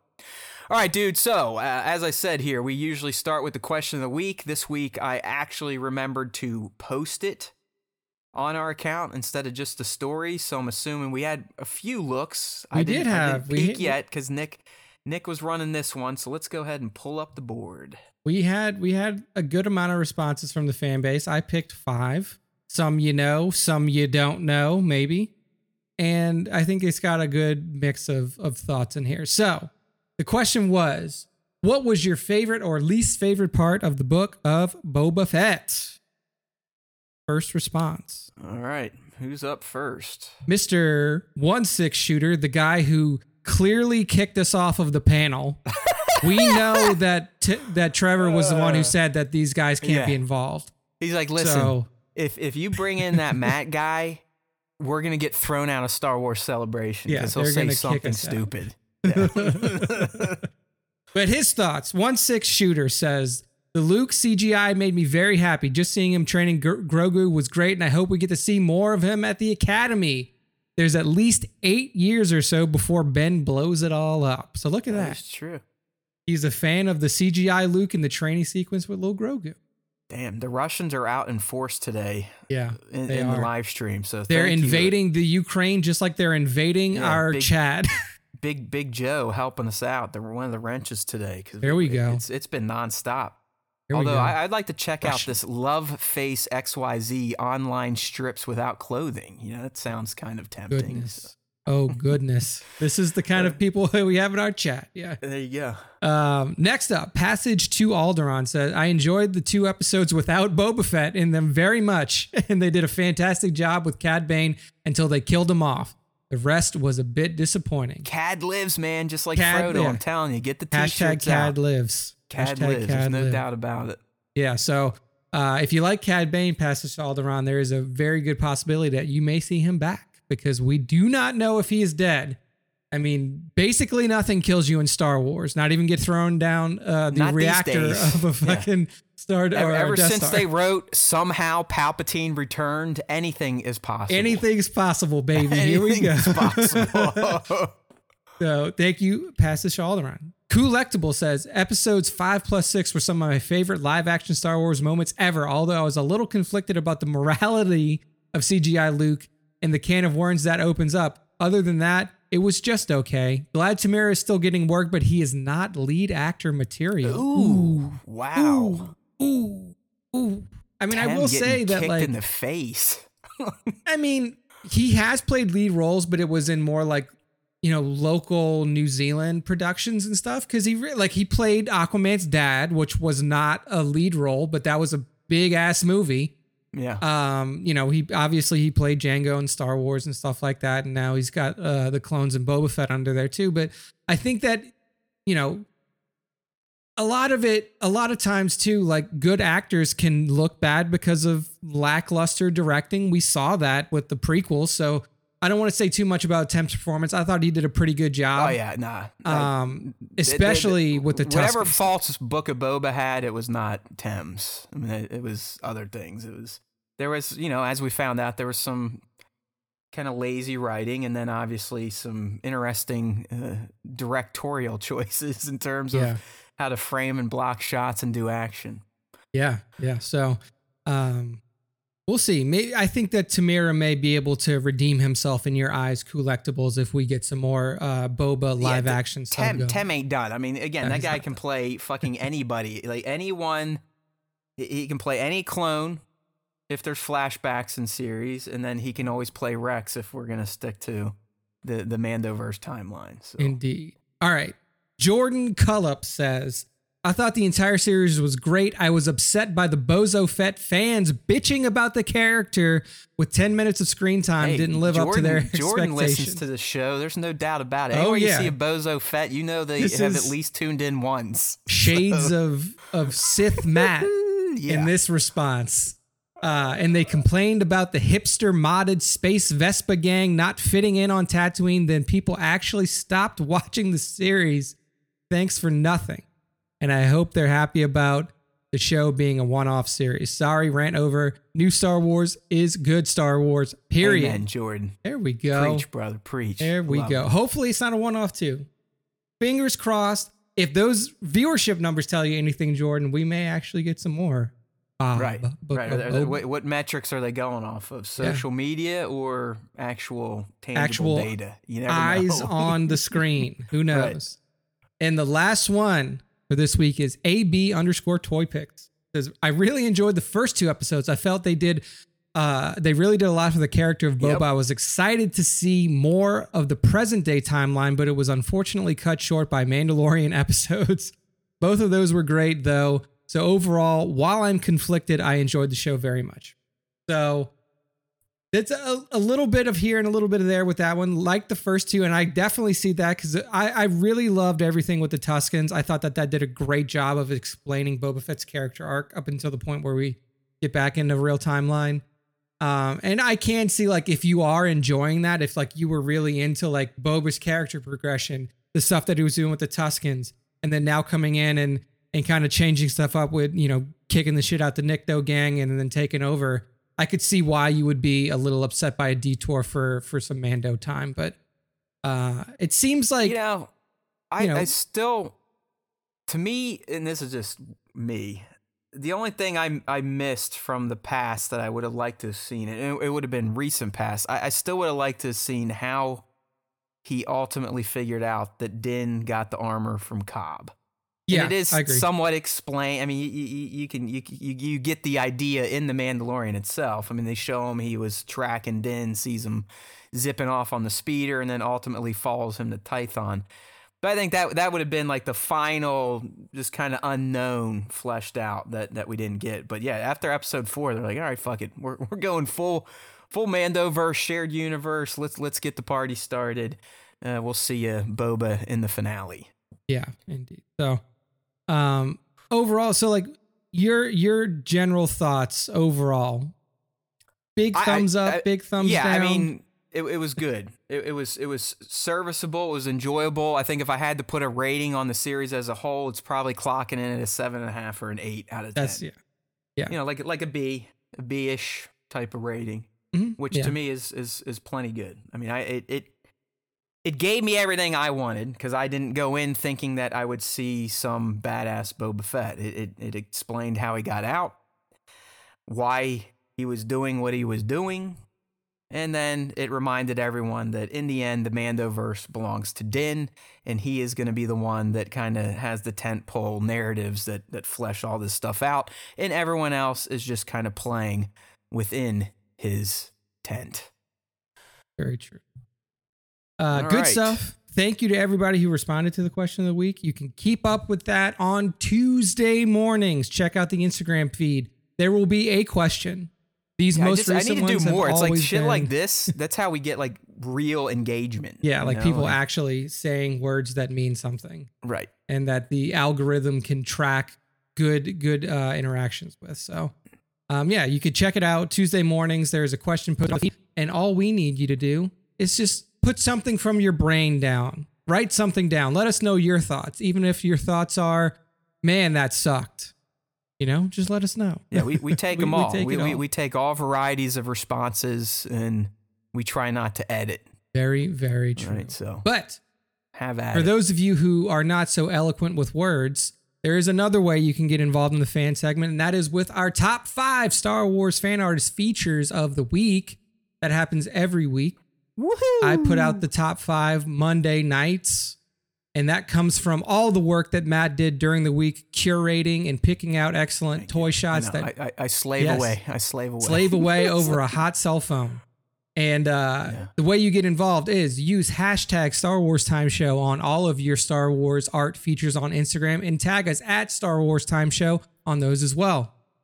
And then, Bat's right, because I keep forgetting this. I set up an IFTT. Oh,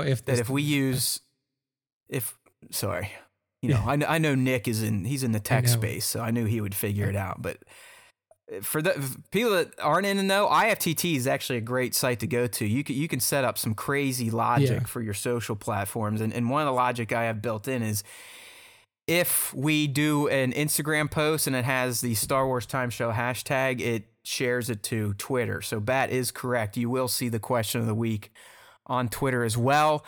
Your response probably won't be seen by one of us, though, because we don't pay too much attention to Twitter or Facebook often these days. Yeah, because, I mean, obviously our biggest platform and the one that we put the most time into is the Instagram. So we are happy for those of you who are seeing stuff on the Twitter or the Facebook, but more likely, if you want your shot to be, or if you want your response to be seen, toss it over on that Instagram. We did have 2 responses on the Twitter one this time, and one of them was from Bat, so that's why he said check Twitter. Oh, check this out. We had a cool little story happen that kind of sprung from our Discord. So I don't know. I forget what day it was. Maybe Friday. Nova, who is SW Black Series clips here in the live stream, we were kind of pissing around in the Discord in the random channel. I forget it, whatever. I think he posted one of his latest stop motions, and it was for Peacemaker, and he remade the opening intro, like the dance that they do with action figures. And it was great, like, because SW Black Series Clips on Instagram has gotten really good at this art form. The animation's super smooth. And if you've been watching Peacemaker, you know that it has one of the greatest intros of all time that is almost impossible to skip. You know, these days we're programmed to hit that skip intro right away. I didn't do it once for Peacemaker because it's got a kick-ass rock song, and then seeing, like, John Cena dance to it and the other dances they choreographed, it's fantastic. So anyways, Black Series clip shares it in there. I'm like, damn, dude, that's fucking good. Have you tagged Gunn? Because, you know, I still run like a Hootsuite, so I have just streams of shit coming from Twitter, Instagram, whatever. So I still kind of have my pulse on what's happening. Yeah. And I could see earlier in the day that James Gunn is he's soaking in the glory of the Peacemaker finale, which I'll tell you right now, Peacemaker is the greatest show of 2022 so far. And coming from a Star Wars fan like me, that speaks volumes, all right? It's fantastic. It's great from start to finish. You'll laugh. You'll cry. And for me, I finally realized that, yeah, John Cena can fucking act. He can do it. He's got great comedic timing. The dude had me laughing my ass off. I mean, the whole cast. But anyways, I'm like, dude, Gunn's loving this right now. Like, he's on there. He's retweeting this. I saw, like, another fan just kind of redid the intro themselves in their dorm room. So I'm like, dude, has anyone tagged Gunn yet? And, you know, Black Series Clips was like, no, whatever, not on Twitter. And then eventually Bat took it upon himself on his Twitter, tagged Gunn, and no shit, within a couple hours, Gunn picked up on it and was like, this is fucking awesome. He shares it, and now I think Bat's tweet, he's saying in the live stream, 308,000 views. Wow. So we had a Star Wars Time Show Discord member go viral by being in the Discord. Hey, man, right? That's fucking awesome. I only had the idea, so I'm not taking full credit, because I was like, I had the idea, but I'm one of those assholes that has the idea, then doesn't do it. Yeah, it's like doesn't follow up. Hey, man, this would be good if somebody else did I'm it. Like, yeah. And then Bat took the initiative, and sure as shit, it got picked up, and James shared it out. And I think he said, he's like, this is unbelievable. So there you go. That's the type of magic that can happen if you latch on to the Star Wars Time Show. You just never know. There you go. I mean, look what we've done for Devin's career, Super Scoundrel. He's now like the vice president of Cameo because of us sharing and talking about his art on the SWTS. So keep it up. But yeah, no, I'm glad I got to work in Peacemaker a bit, because Nick, you gotta watch it, man. I don't know if it's a show for you and the lady, but it is some damn good television. It's one of the best live action DC things yet, and just wait till you see the cameos they get in the finale, in the way they treat the cameo people. It is unbelievable. It's definitely gonna be a solo me show, but yeah, I plan to catch up on it for sure, but. I mean, just you cannot get through an episode without laughing out loud. I mean, it's fucking brilliant. All right, so back to the top five. Sorry to continue things on and extend the show a bit. Let's go, buddy. Who do you got as your first pick this week? First up in the top five is an absolutely this is a beauty. Amazing piece of poster art done here by Wes Dance Illustration. And what we see is a custom poster for that particular episode of the Book of Boba Fett, From the Desert Comes a Stranger. And it's just an awesome illustration, like illustrated poster of Cad Bane in that scene where you see him coming towards Mos Pelgo from the desert, still kind of shadowed, but you have that great illustration, that big illustration of him as the main focus of this image. And God, I mean, like, this is one of those things where, again, like, Matt and I are like, we're art stupid, so we're like, real ass paint, this is cool, what happened, how did you do this? Exactly. But it was so good. Like, I almost thought that this was an official piece of Star Wars, like art for, you know, post Boba Fett, like, here's a cool poster. But this is completely original from Wes Dance Illustration on Instagram. And I mean, it is some really, really killer stuff. It's awesome. And I think this is a first and first. So what that means is it's the first time Wes Dance tagged us. I featured him during the week, and then Nick kind of realized my expert tastes and lumped them into the top five. So yeah, I mean, Wes Dance Illustration, good stuff here. As you know, as Nick said, it's just I love the way Cad kind of bleeds into the environment of it. It's almost like a tale of two art pieces. You've got the Cad portrait, but then you also have a kind of a landscape scene from the show itself, and Cad's portrait bleeds into that. Yeah. Now, if we're not good at describing what images look like, you can always check them out on StarWarsTime.net for the whatever episode you're watching. We always have kind of a post and then the topics we discuss. So we encourage you to do that. StarWarsTime.net. Check it out. All right. Next up, we have at I love this one. The Intergalactic Raptor at @intergalactic_raptor on the IG. Very, very, very creative toy photographer. And what we see here is a cool piece of Din and Grogu, except it's not what you would typically see. Grogu has been frozen. Yep. They're on some ice planet. Maybe it was the planet where they ran into all those ice spiders. Alternate scenes. Yeah, it's alternate scenes from season there. 2. So what we see is Grogu frozen in ice, full ice cube mode, and then Mando using his wristbound flamethrower to slowly melt Grogu from his ice prison. Falling him out. That's right. It's almost like he fell in one of the pools and it turned into an ice cube. And I honestly, I think, I'm not sure. We probably would have to go back to Intergalactic's actual post. But Sir Dork these days has been kind of championing themes for, I don't know, like a week or a month to have people join in and take pictures of, and then join his live stream on his YouTube. And I believe his current theme is ice. Oh, okay. So I've seen a lot of shots popping up where photographers are incorporating ice into their shots. And I believe that's what Raptor's going with. It is. Right, it is the Sir Dork Ice Challenge. There you go. Awesome stuff. See? Awesome stuff. But what do I know about toy photography in the community? Not much at all. I'm new here, Nick. I don't know. Star Wars I've heard it's like this new art form. They know. Yeah, they're the experts, art form coming right? Up. Star Wars Newsnet. It's not even that. It's some other IG. I don't want to yell about that. But they picked one of their hosts to be the moderator. So whatever. I don't want to open up old wounds with SWNN.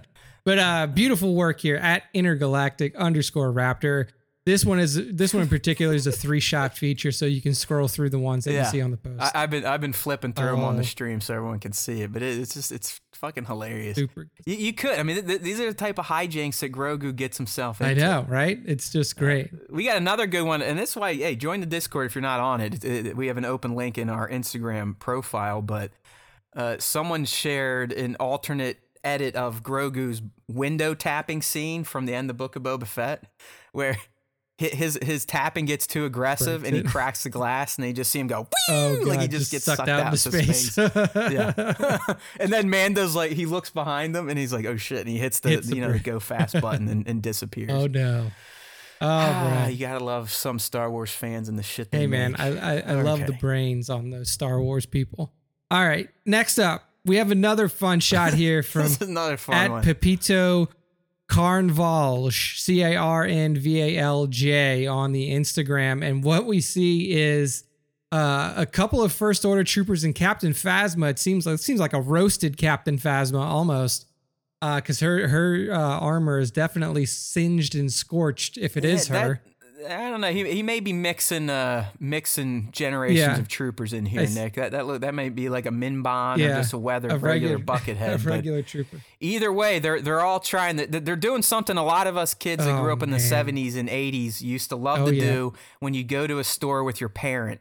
All right, everyone knows these dispensers, like the gumball dispenser. Yeah. Or like you get the little knick-knacky toys in these things. You're like, Mom, give me 50 cents. Oh, this one's $1. You know, you turn it and it's kind of a blind draw. But that's what we're getting here in this shot. They've got one of these gumball machines, which is in turn loaded with, I believe, Star Wars micro machine characters.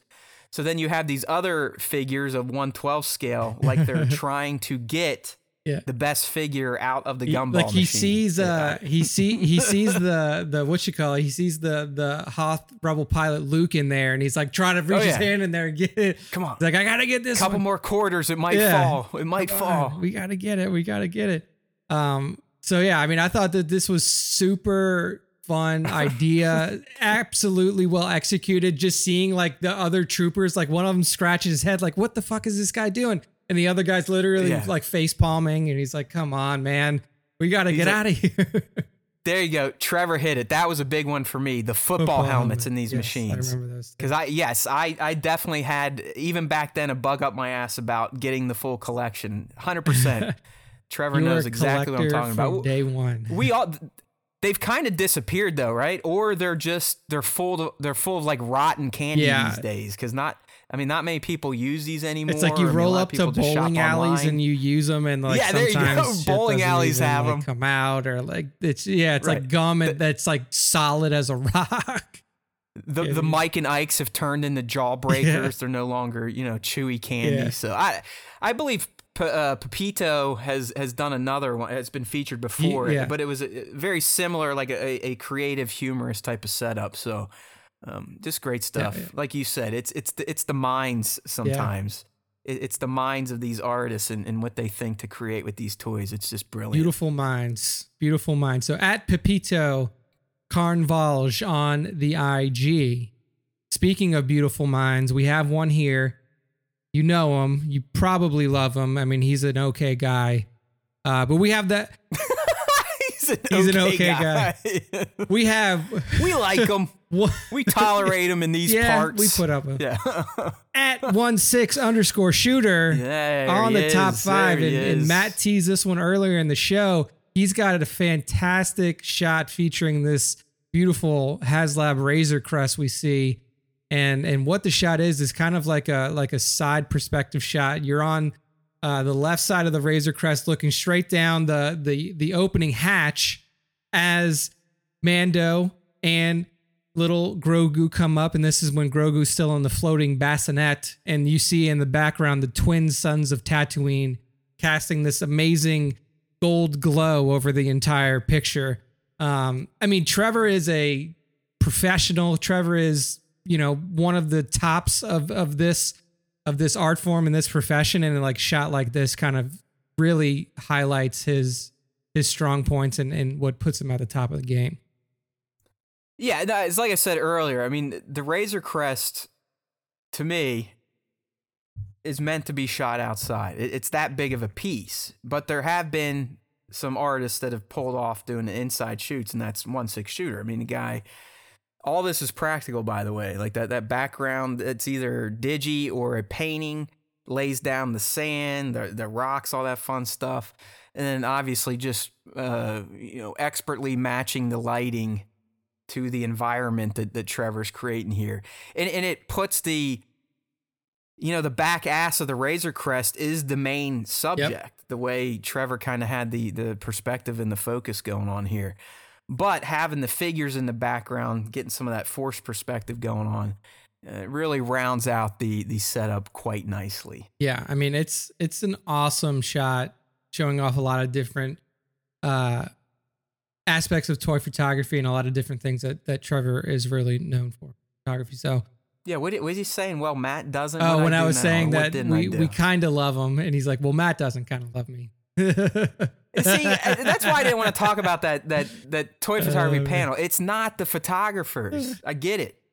Unless they're the ones running this Star Wars fan create page, and then you guys can all go pound salt, you shitheads. But it's not. It was just the fact that it's funny. They're somehow toy photography is a big thing on other Star Wars sites and fans now, and whatever. Just rewind the show if you missed it. I'm not getting back into it. He knows. But. Yeah, Trevor knows. He just likes to tweak my tits a little bit, like some other fans in the live stream. Very true. At 16 underscore shooter on the Instagram. If you're not already following him, make sure you do for excellent shots like this. Could be a panelist at Star Wars Celebration. Could be a panelist at Celebration. All right, the final one here for the top five this week. This is from at Zoomed Toys. And what we have is a fantastic Kenobi poster, but Kenobi is Lego Kenobi.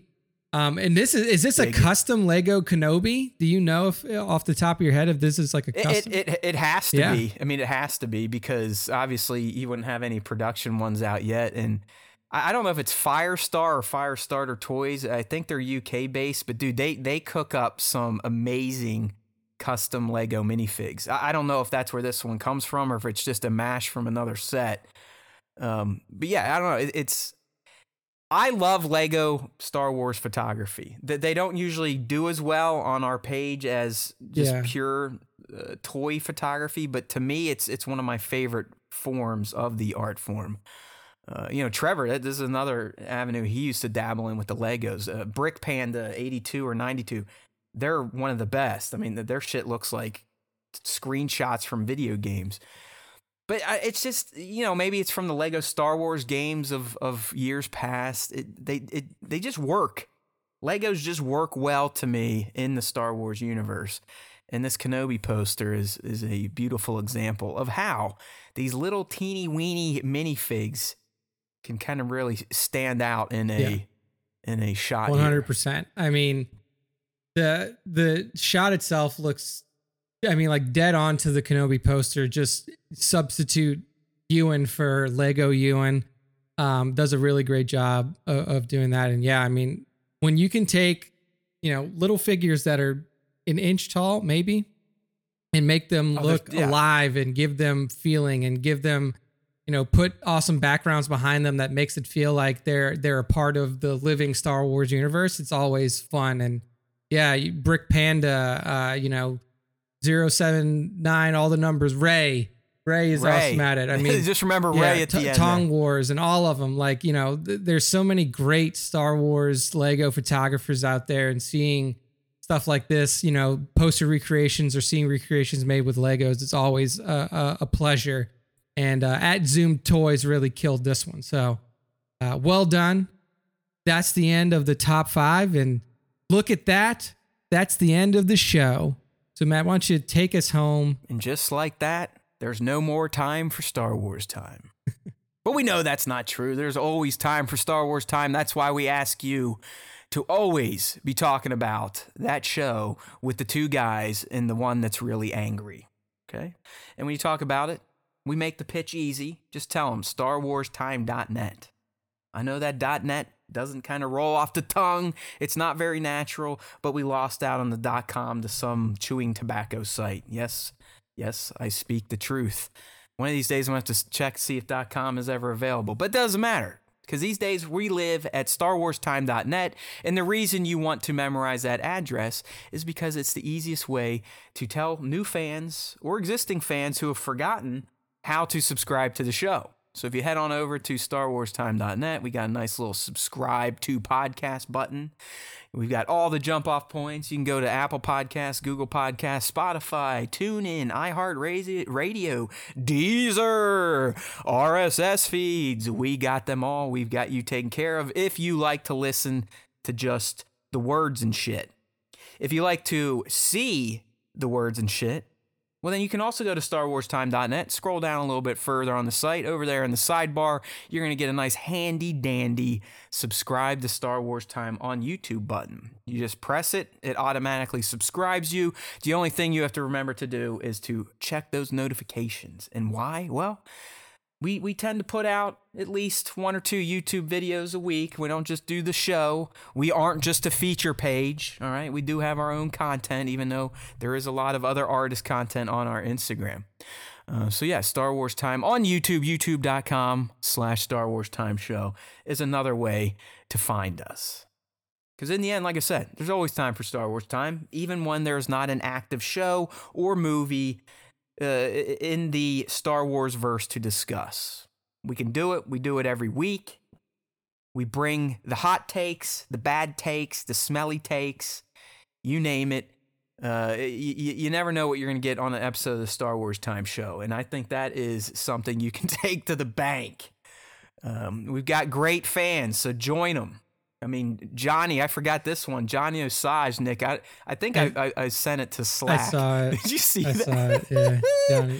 He drew a rendition of how I closed the show last week when I said Nick's gonna go get his Matt Voodoo doll and stab him in his penis. It was so fucking good, man. It was awesome. I loved it. I was like, and that's why I do this show. It's that stuff right there. The fact that there's a human out there that likes what we were talking about so much, and it made him laugh to the point where he wanted to draw it and bring it to life. That's why we do what we do. And before I say goodbye, there's a special guest behind me. I can sense her presence through the Force. Hey there. You getting ready to go? Yeah. Okay. Well, you swim well, and I'll see you, and I'll have some dinner ready, okay? Yeah. All right. Okay. It's always good to be a dad. All right, so back to the end here. StarWarsTime.net. You know what to do, Johnny. You know what to do. There's always time for Star Wars Time. And remember, if you listen to the Star Wars Time show, the Force will be with you. Always.